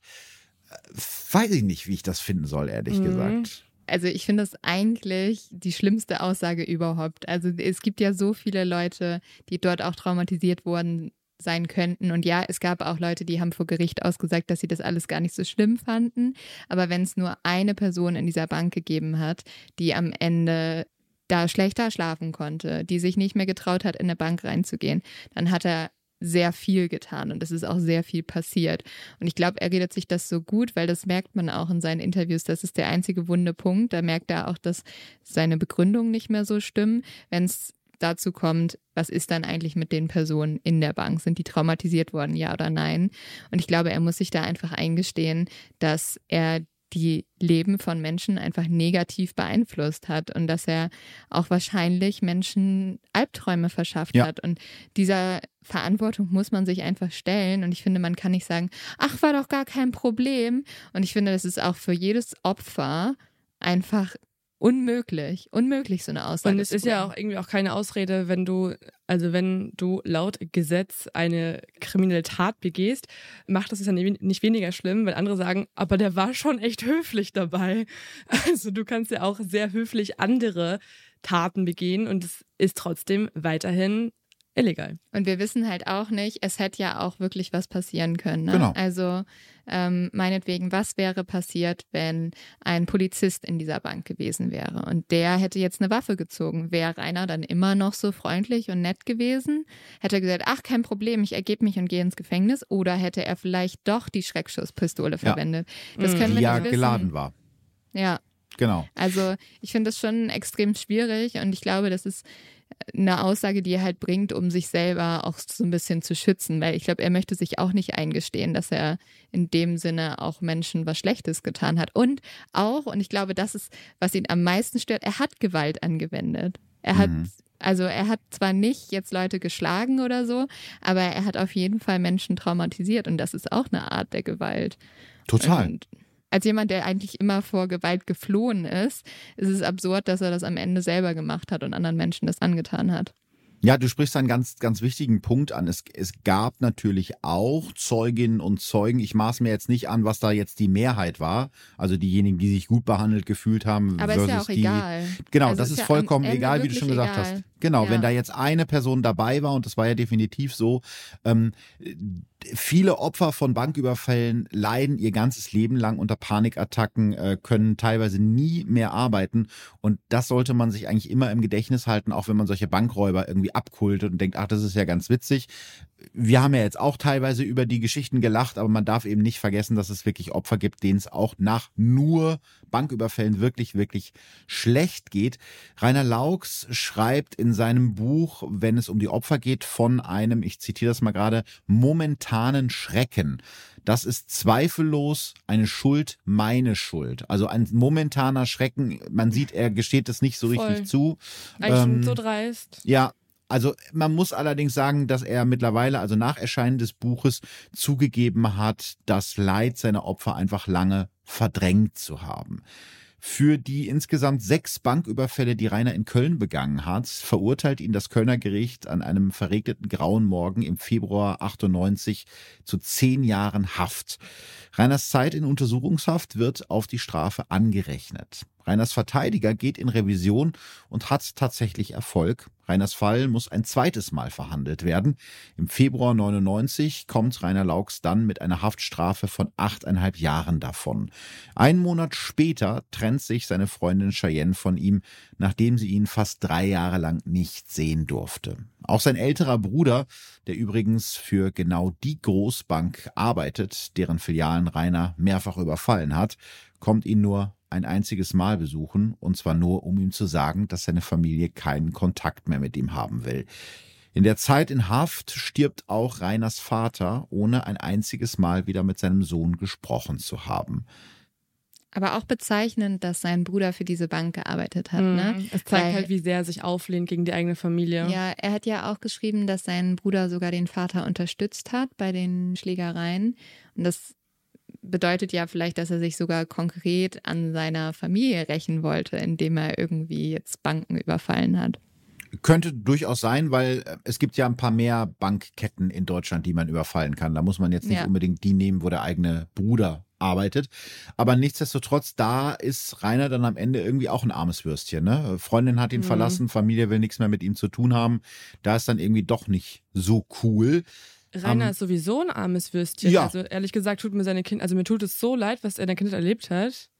Natürlich rechtfertigt das nie die Taten später im Erwachsenenalter, aber er ist auf jeden Fall ein armes Würstchen. Total. Also, Also spätestens jetzt, wo er irgendwie nichts mehr hat von seiner coolen Bankräuberkarriere. Am 26. Mai 2003 wird Rainer dann aus dem Knast entlassen. Außer einer Sporttasche mit Klamotten ist ihm nichts geblieben. Das Geld aus den Überfällen ist irgendwo auf den Reisen durch Europa und natürlich für Alkohol und Drogen draufgegangen. Ein Teil, so erklärt Rainer es später selbst, habe er an verschiedene Hilfsorganisationen gespendet. Also ist er vielleicht doch ein bisschen der Rächer der Armen, so wie Zorro. Er lebt zuletzt in einer Einzimmerwohnung in Köln und schläft am liebsten in einer Hängematte auf dem Balkon, denn Rainer mag die Freiheit. Und ich habe gerade Lynn zucken gesehen, als ich das erzählt habe mit den Spenden. Es juckt Ja, dich unter den Fingernägeln. Ja gut, weil man ganz ehrlich sagen muss, bis heute beantwortet Rainer nicht die Frage, wie viel er wirklich gespendet hat. Ja. Und wenn du die nicht gerne beantwortest, dann hast du auch nicht viel gespendet. Er sagt immer so, ja, einen kleinen Prozentteil. Also wahrscheinlich sind es irgendwie ein, zwei Prozent, die er gespendet hat. Und ich finde, diesen Titel Rächer der Armen kannst du dir nicht geben, wenn du den Großteil des Geldes für dich behalten hast und vielleicht fürs gute Gewissen jetzt zwei Prozent irgendwie an eine Hilfsorganisation gegeben hat. Und ich finde, das ist auch so eine Arroganz. Genauso, Ja. dass du auf dem Bankschalter dann 20 Euro hinschmeißt und sagst, hier für euch, kauft euch was Nettes. Also das will dann auch niemand. Also es ist so, als ob du jetzt jemanden irgendwie entführst, gibst ihm einen Lolli und sagst, hier für dich. Also kann man auch nichts mehr mit anfangen. Ähm, Und ich glaube, das ist eine Sache, die hat er weniger für die Leute gemacht, sondern mehr für sich und sein Ja. eigenes Gewissen. Du, vielleicht ist er auch einfach nur durch die Fußgängerzone gelaufen, wurde von so einem Greenpeace-Menschen da angesprochen, hat ihm irgendwie mal einen Fünfer gegeben. Ja, genau. Hier, kann nimm jetzt, zwei Euro. Ja, genau. Nimm zwei Euro und dann kann er nachher erzählen, er hat dann einen großen, großen Teil oder einen Teil der Beute gespendet.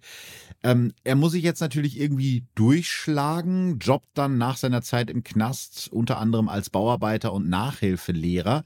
Heute arbeitet er im Dachverband der kritischen Aktionäre, einem Zusammenschluss aus 29 deutschen Organisationen, die sich gegen Umweltverschmutzung, Rüstungsproduktion, Atomenergie und unsoziale Arbeitsbedingungen bei großen börsennotierten Unternehmen einsetzt.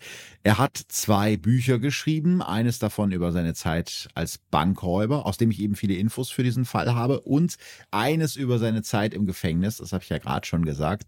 Aktuell arbeitet er an seinem dritten Buch, sein Freund, der Enthüllungsjournalist Günter Wallraff, der das Vorwort zu Rainers Buch geschrieben hat, sagt über Rainer, er ist einer, für den ich meine Hand ins Feuer lege. Rainer wird nie wieder rückfällig.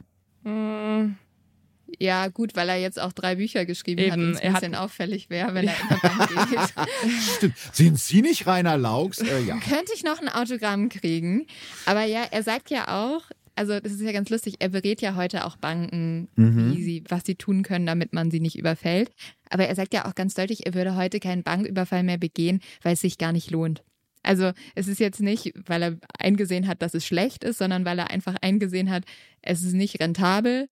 Heute verdient man im Schnitt weniger als 5000 Euro, wenn man eine Bank überfällt. Also Leute, nicht nachmachen, lohnt sich auch nicht. er landet nur in der Kategorie zu dumm zum Verbrechen. Genau, bei Zum uns. Beispiel, ja. Ähm, und 80 Prozent der Banküberfälle werden heute auch aufgeklärt. Also es ist jetzt Ich kann mir vorstellen aber, dass Rainer Laux jetzt, wenn er heutzutage nochmal irgendwas Kriminelles begehen würde, sich mit so IT-Hackern zusammenschließt und versucht so kryptowährungsmäßig irgendwie durchs Internet, durch irgendeinen Scam per Mail was von Leuten abzuziehen. Also natürlich von den reichen Leuten. Also meinst du, Nicht meinst du, Rainer. Laux ist dieser nigerianische Prinz, der mir immer E-Mails schreibt? Genau, oder der eine erpresst, Ja. weil er irgendwie ein Porno aufgezeichnet hat oder so, Ja. oder irgendwie so, so einen Mitschnitt und deswegen musst du ganz dringend schnell Bitcoins überweisen. Also solche Mails habe ich noch nie bekommen.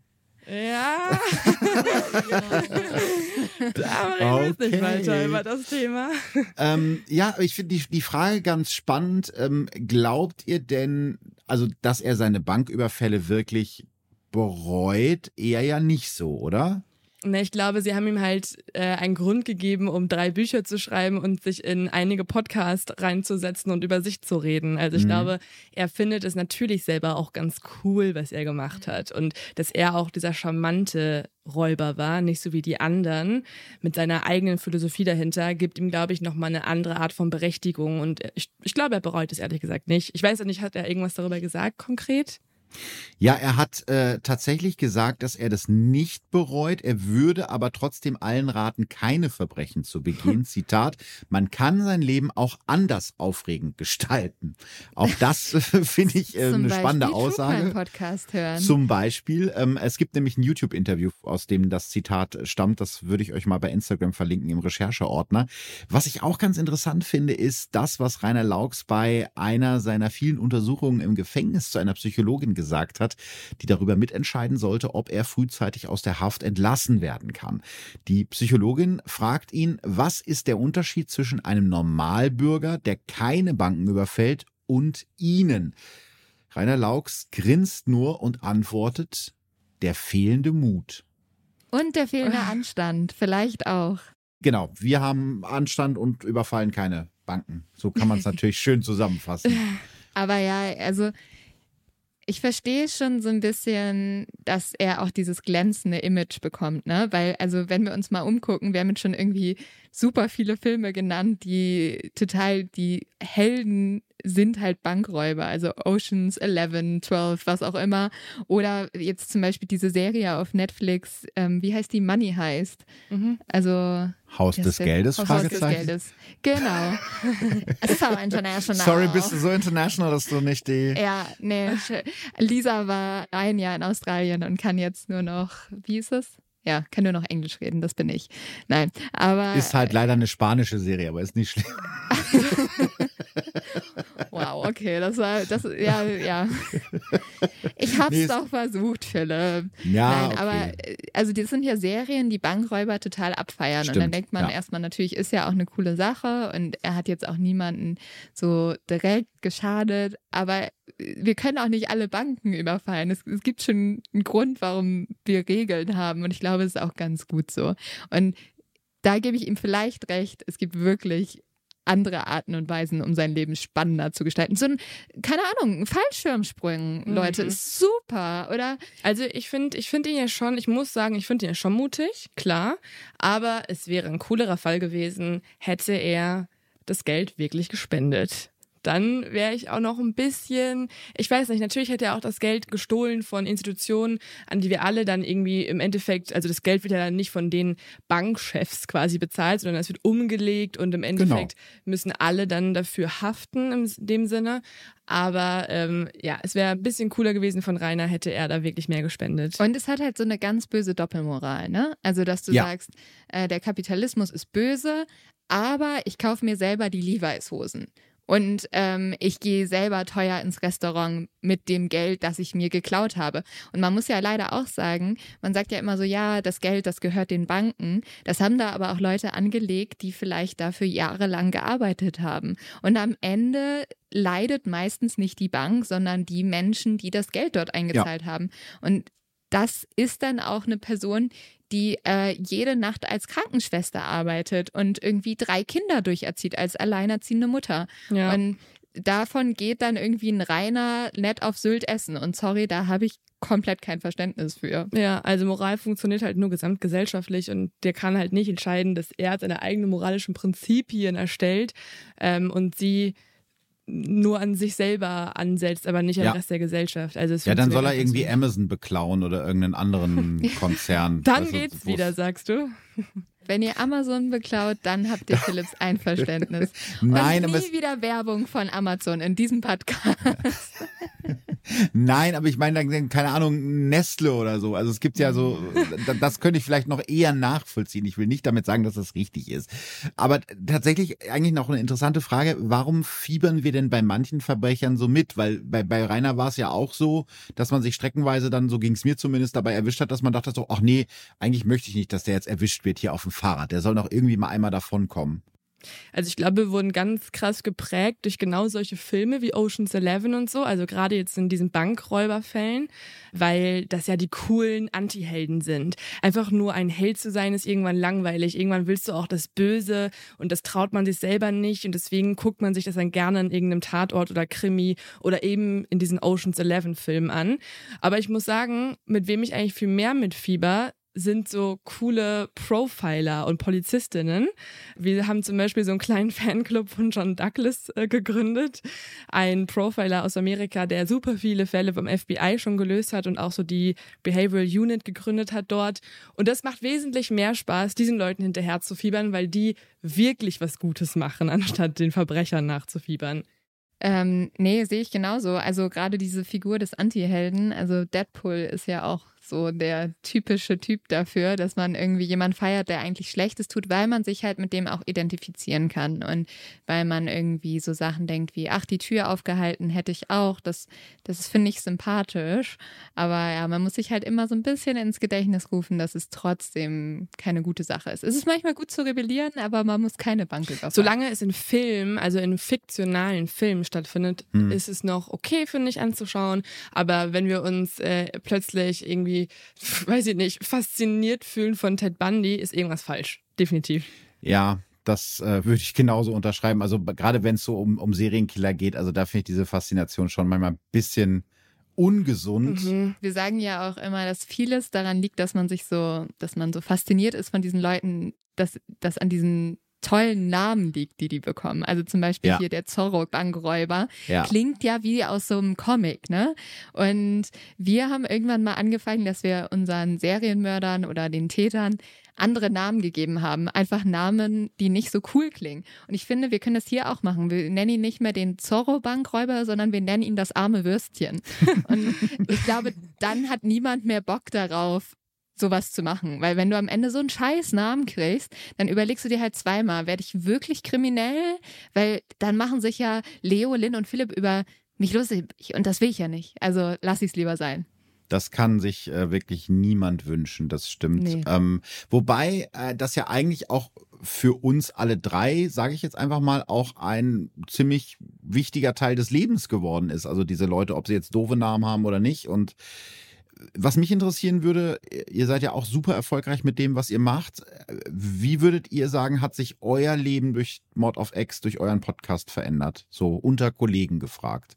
Unter Kollegen und allen Hörern. Es, es hört ja gar Also, keiner zu, genau. Man setzt sich wesentlich mehr mit seiner eigenen Stimme auseinander. Ja. Das ist ungewohnt, finde ich. Ich meine, du warst ja vorher schon Radiomoderator. Ich habe immer nur geschrieben und das Einzige, was halt wichtig war, waren die Buchstaben, die am Ende in Mhm. der Zeitung standen. So. Ähm, deswegen war es etwas ungewöhnlich, dass man sich mit seiner Stimme auseinandersetzt. Und ich glaube, jeder kennt das ja, wenn man seine WhatsApp-Nachrichten anhört, die man irgendwie audiomäßig eingesprochen hat, ist man erstmal total erschrocken und will nicht glauben, dass man das selber ist. Aber das äh, gehört irgendwann mit dazu. Und ich glaube, was halt auch krass ist, und ich meine, das haben wir wahrscheinlich alle schon erlebt, ist halt, dass Podcast nochmal ganz anders als jetzt zum Beispiel ein Zeitungsartikel, eine Kolumne oder meinetwegen auch irgendwie ein Auftritt im Fernsehen, ähm, ganz anders eine äh, Nähe den Leuten Ja, bietet. Total. Also man hört uns jetzt zu und früher haben wir es noch extremer gemacht, mittlerweile nicht mehr ganz so doll. Da haben wir über unsere Dating-Stories geredet im Podcast. Und dann hat natürlich irgendwer auch eine Meinung dazu. Wir haben mal irgendwann auch über Fetische gesprochen und gesagt, dass wir jetzt nicht so richtig verstehen können, warum man sich anpinkeln möchte. Und dann haben wir halt eine komplette Hass-Mail bekommen, warum wir so intolerant gegenüber Fetischen sind. Und Mhm. natürlich ist es ja auch nicht so gemeint. Wir wollen ja dann, also ich, ich finde es dann so krass, wie jedes Wort von einem auf die Goldwaage gelegt wird und ähm, man also die Meinungen einfach nicht immer einfach so angenommen werden, sondern halt bewertet werden noch Ja, außerhalb. jeder hat halt eine Meinung zum allem. Also ich, man muss dazu sagen, wir haben ja angefangen und haben gedacht, ach, wenn das 50 Leute hören, ganz nett. Ja, klar. Kenn ich, haben war auch- genauso bei mir. Ja, genau. Mhm. Und Leo und ich haben auch immer, also wir sind ja auch wirklich beste Freundinnen und wir haben auch immer so geredet, wie man mit seiner besten Freundin redet. Dadurch hat man wirklich auch zwischendurch mal was Persönliches gesagt und man merkt halt, dass Leute halt sehr starke Meinungen zu allem haben, was man tut, was ja auch schön ist und wir freuen uns über jedes Feedback. Aber ich glaube, man musste sich am Anfang, also als es losging, dass es äh, alles so groß wird und ich glaube, das sieht man nach außen gar nicht. Da kam auch erstmal ganz viel Kritik mit sich und da musste Ja. man sich erstmal dran gewöhnen, dass es normal ist, dass auch jemand vor allem einen persönlich auch angreift. Ne? Mhm. Und man muss sagen, wir beide, wir haben ja als Redakteure vorgearbeitet, also hinter der Kamera. Und eigentlich haben wir jetzt auch nicht damit gerechnet, vor die Kamera zu treten. Mhm. Und das ist schon echt eine Umstellung, die man machen muss. Das sagt man jetzt natürlich mi, mi, mi. Dafür hat man einen super geilen Job. Natürlich, wir dürfen alle das machen, was wir lieben. Aber Ja. sich daran zu gewöhnen, dass Leute einen so beurteilen und ich verstehe auch gar nicht warum. Also sorry, ähm, ke- keine Ahnung, wenn du irgendwie sagst, ich finde es nervig, hab keinen Bock drauf, dann hör es einfach nicht. Aber also das- wenn du das eine ist ja- konstruktive Kritik hast, alles gut. Aber wenn du jetzt einfach sagst, ähm, Voll. ich finde die doof, weil äh, das Auge ist so ein bisschen, was weiß ich, keine Ahnung was. Aber äh, ja, ich glaube, ich werde nie verstehen, warum Aber- Leute so viel hassen.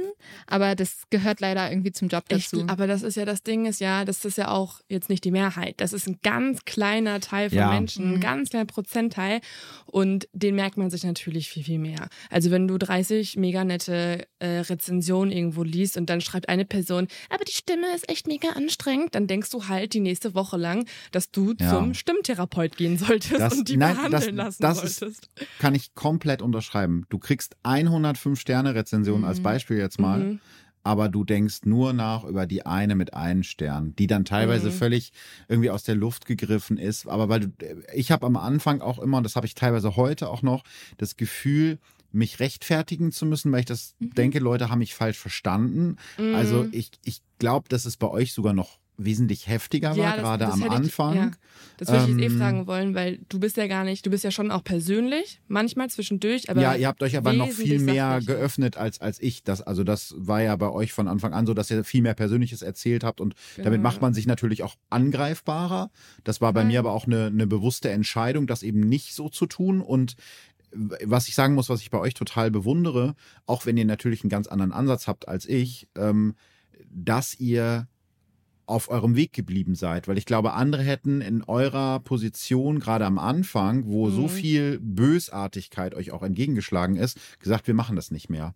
Aber ihr habt es ja. durchgezogen und das finde ich cool. Das muss man auch erstmal, ich glaube, das verstehen manche Leute nicht, was das mit einem macht. Das musst du auch erstmal mhm. hinkriegen und sagen, ey, ja, ist mir jetzt egal, ich mache jetzt weiter. So. Ja, das ist cool, dass du das sagst, weil ich glaube, es war auch zwischenzeitlich mal kurz ein Punkt, wo wir auch überlegt haben, aber im Endeffekt war dann unser Ansatz, dass wir gesagt haben, okay, das ist jetzt normal, dass manche so reagieren, weil das, was wir gerade tun, vollkommen frei über True Crime zu quatschen, gibt's halt so noch nicht. Das gibt's vielleicht in Amerika, ähm, wo die Leute ja eh nochmal auf einer Comedy-Ebene ein bisschen was mehr gewohnt sind, ein bisschen derbere Witze gewohnt sind. Das gibt's halt in Amerika, aber es gab's noch nicht so wirklich in Deutschland und das ist so ein bisschen wie so eine Gewöhnungsphase gewesen für alle. Wir haben so gesagt, okay, entspannen wir uns mal kurz eine Runde und dann reden wir in einem Jahr nochmal. Ja. Und wenn dann immer noch irgendwer sagt, oh mein Gott, dann können wir mal darüber nachdenken. Aber ich meine. Ja, und man muss auch sagen, wir sind halt so. Und also wir sind uns, glaube ich, und ich bin auch sehr dankbar darüber, wir sind uns treu geblieben. Also das, was ihr von uns kriegt, ist authentisch und es ist ehrlich und es ist nicht verstellt. Mhm. Und ähm, wir machen ja mittlerweile auch andere Formate, die ein bisschen ernster sind. Und das ist so, wie wir auch als Redakteure gearbeitet haben. Und wir sagen immer, Mord of X ist unser Wohnzimmer und es wird es bleiben. Und man hat auch dann irgendwann gemerkt, dass das auch eine schöne Seite hat, eine sehr schöne Seite. Nämlich ja. wir sind ja auch manchmal sehr persönlich und merken auch, und ich glaube, das merkst du auch, man kann ja auch viel beeinflussen dadurch, dass man so eine große Hörerschaft hat. Und wir haben zum Beispiel eine Folge gehabt, da ähm, haben wir uns beide sehr geöffnet und ich habe über eine ganz schlimme Beziehung gesprochen, die mhm. ich hatte.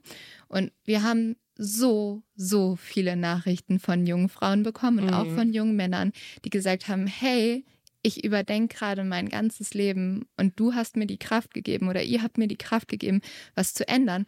Und das sind dann so die Punkte, wo man merkt, okay, dieses Öffnen bringt auch manchmal was und ähm, das ist auch was Schönes und ich glaube, es ist, ist ganz normal, dass ähm, manchmal Leuten das auch nicht gefällt, aber man muss ja sagen, ähm, das also anscheinend gefällt es ja auch genug Leuten, dass wir das jetzt als unseren Hauptberuf machen. Und äh, wir haben eine riesige Community, die unglaublich süß sind. Und das hast du ja auch, weißt du? Also das ist ja das Tolle. So, ich habe mal von irgendjemandem gehört, ja, wenn die, wenn jeder dich mag, dann machst du auch irgendwas falsch, glaube ich. Definitiv. Am Ende. Ja, ich glaube, das ist jetzt natürlich, wie du gerade schon gesagt hast, so ein bisschen Leiden auf hohem Niveau. Wir haben einen tollen Job, wir können davon leben, ja. wir kommen viel mhm. rum, wir können viele Sachen ausprobieren. Mm, mir geht es zum einen darum, ähm, ein bisschen äh, auch zu sensibilisieren, dass ja auch Menschen, die in der Öffentlichkeit Voll. stehen, einfach Menschen sind und dass mir das halt auch wehtut, wenn einer schreibt, ich finde dich scheiße. Und das, ja. klar, versucht man cool und professionell damit zu, zu sein irgendwie. Und ich kann mich glücklich schätzen, dass das jetzt nicht jeden Tag passiert. Es gibt bestimmt Leute, denen geht das jeden Tag so. Mhm. Ja, daran ähm, denke ich halt immer. Aber immer wenn irgendwas Böses kommt, denke ich mir so, wie geht's Jan Böhmermann, Olli Schulz? Die ja, reden zum, nur über ihre Beispiel, Meinungen. Zum Beispiel, ne? Und, und ähm, auch auf der anderen Seite, es ist halt am Ende des Tages, weißt du, wir sind ja jetzt nicht irgendwelche Nobelpreisträger, die die Menschheit mhm. retten. Wir machen einen Podcast und, und reden über True Crime und unterhalten die Leute bestenfalls. Und wenn dir das nicht gefällt, das ist ja ein kostenloses yeah. Angebot, dann hör's halt nicht so. Also wo ist mhm. das, wo ist das Problem? Klar, wenn ich jetzt wie in meinem Fall ein Buch geschrieben habe und einer zahlt da 14 Euro für und findet es total kacke, dann finde ich es legitim, das zu sagen, sagen, es war rausgeschmissenes Geld. Aber bei einem Podcast, wo allen Dingen, wo es 500.000 deutschsprachige True Crime Podcasts gibt, total. dann sucht Hör man sich halt einen anderen. Anderes. Also, auf, aber äh, das ist, glaube ich, der Fehler ist schon, wenn man versucht, es zu verstehen, warum Leute ja. sowas machen irgendwie. Aber ich ja. denke mir auch immer dieser Aufwand, dass du etwas hörst und dann klappst du erstmal den Laptop auf oder rückst das Handy raus und machst dir die Mühe. Wir kriegen ja ellenlange Texte. Und ähm, also ich will ja nicht sagen, dass Kritik schlecht ist, aber halt, ihr könnt euch nicht vorstellen, was für persönliche Kritik man kriegt. Ja. Und dann denke ich immer, was, Leute, was ist falsch mit euch? Sucht euch ein Leben. Also sorry, aber ähm, so spannend. Wir sind deren Leben. Ja, hoffentlich. Das aber ist ein nein, also ich, ich glaube, du hast einen richtig guten Punkt, dass man das wirklich unterschätzt. Was macht es mit Menschen? Und ich bin da auch immer sehr froh, Leo zu haben. Und da meinen größten Respekt an dich, dass du das alleine durchziehst, mhm. weil natürlich hat man, also es wirkt von außen immer alles so toll, toll, toll, aber natürlich hat man Punkte, wo man sagt, ich kann nicht mehr. Ich, ich habe auch ehrlich gesagt Momente gehabt, wo ich gesagt habe, ich habe keinen Bock mehr auf diese scheiß Medienbranche, wo irgendwie alles ein Haifischbecken ist und jeder meint, er muss irgendwie dir einen reinwürgen vor und hinter den Kulissen. Also gut, dass wir als True Crime ja. Podcaster aber also das nicht ist so halt, sind. Es ist halt wirklich so, du brauchst da Leute, die dir den Rücken stärken und ich glaube, wir sind sehr dankbar, dass wir uns haben und Philipp, wir, wir halten doch auch zusammen. Ich wollte gerade Okay, sagen, es, das es, ist es, das, es rutscht ab in so eine ähm, Sitztherapie-Runde. Wo ja, alle- schon. Nein, ich finde ja. ich find das total schön. Ich finde, man muss das auch, man muss auch mal die positiven Sachen eben hervorheben. Also Mhm. ich kann ja nur für mich sprechen oder, oder in dem Fall auch dann für euch. Ich finde es total toll, dass es diesen Austausch gibt zwischen uns, dass man sich auch mal schreibt, sagt, ey, wie siehst du das? Mhm. Keine Ahnung, wir haben das und das Projekt geplant, hast du Bock da dabei zu sein? Und da ist Mhm. äh, von meiner Seite aus wirklich Bewunderung und, und, und irgendwie Liebe und denk, boah, wie cool, was ihr so macht, weißt du? Also natürlich gibt's bestimmt auch Leute, die, die dann neidisch sind und sagen, oh, der hat aber äh, drei Hörer jetzt mehr oder so, aber ich habe das gar nicht und ich freue mich, auf, es sind natürlich nicht alle Podcasts so, aber grundsätzlich die meisten, die ich kenne, die meisten True Crimer sind wirklich cool und es ist schön, mit Voll. denen im Austausch zu sein. Ach, so. und ich glaube, das bringt ja auch niemanden was. Ich ähm, finde es total, also ich finde es super schön, dass man sich da so supportet. Ich habe es, glaube ich, bei uns schon oft gesagt, ich war der größte Verbrechen von Nebenan-Fan. Ähm, Bevor wir gestartet haben, bin ich immer noch. Das hat sich Sehr gut. Aber immer so eine Vergangenheit. Nein, ich bin es immer noch. Ich bin immer früher, da habe ich noch in Berlin für eine Produktionsfirma gearbeitet, habe ich immer dich auf den Ohren gehabt auf dem Weg. Und für mich ist das schon so wie so ein, so ein kleiner Traum, dass man jetzt einfach so schnackt und irgendwie alles. Äh, ja. Und, und danke, Philipp, übrigens, dass du endlich deine Fälle ähm, aus der Nachbarschaft um Riedberg herum oder in Gütersloh herum ähm, weggenommen hast und auf ganz Deutschland ausgeweitet hast, weil immer, wenn ich irgendwas gehört habe, war das so zehn Kilometer vom Heimatsort entfernt. So. Und in Riedberg hat wieder ein Mann seine Ehefrau einbetoniert und in seinem Garten verbuddelt. Ich war so, cool, da fahre ich gleich mit dem Fahrrad durch. Deswegen mussten wir auch einen internationalen True Crime Podcast machen, weil wir mussten Leo erstmal zeigen, dass es auch Verbrechen nicht nur in Gütersloh gibt. Da hast du Oh sie ein Gott. bisschen traumatisiert, Philipp. Das tut, das tut mir leid. Ja, bevor ihr euch da draußen jetzt irgendwie denkt, boah, mein Gott, nehmt euch ein Zimmer. Also es wird jetzt zu, zu Wir kitschig, sind glaube bereit, ich. Philipp. ein Ja. Therapeutenzimmer. Der zusammen. Wein steht kalt. Sehr, sehr gut. Nein, es hat mir großen Spaß gemacht mit euch. Es war wirklich cool. Ähm, spannend, wenn so zwei verschiedene Podcasts irgendwie zusammenkommen. Und ich fand den Austausch gerade am Ende mit euch auch echt cool. Deswegen hoffe ich, dass wir das bald dann mal mit echtem Alkohol fortsetzen können. Und äh, danke euch für eure Zeit. Vielen, vielen Danke Dank. Es hat sehr viel Spaß gemacht. Ähm, also können wir nur so zurückgeben. Und du bist jederzeit eingeladen bei uns. Bis Sehr bald, würde ich sagen. Dann sehen und hören wir uns ja bald irgendwann. Cheers. Tschüss.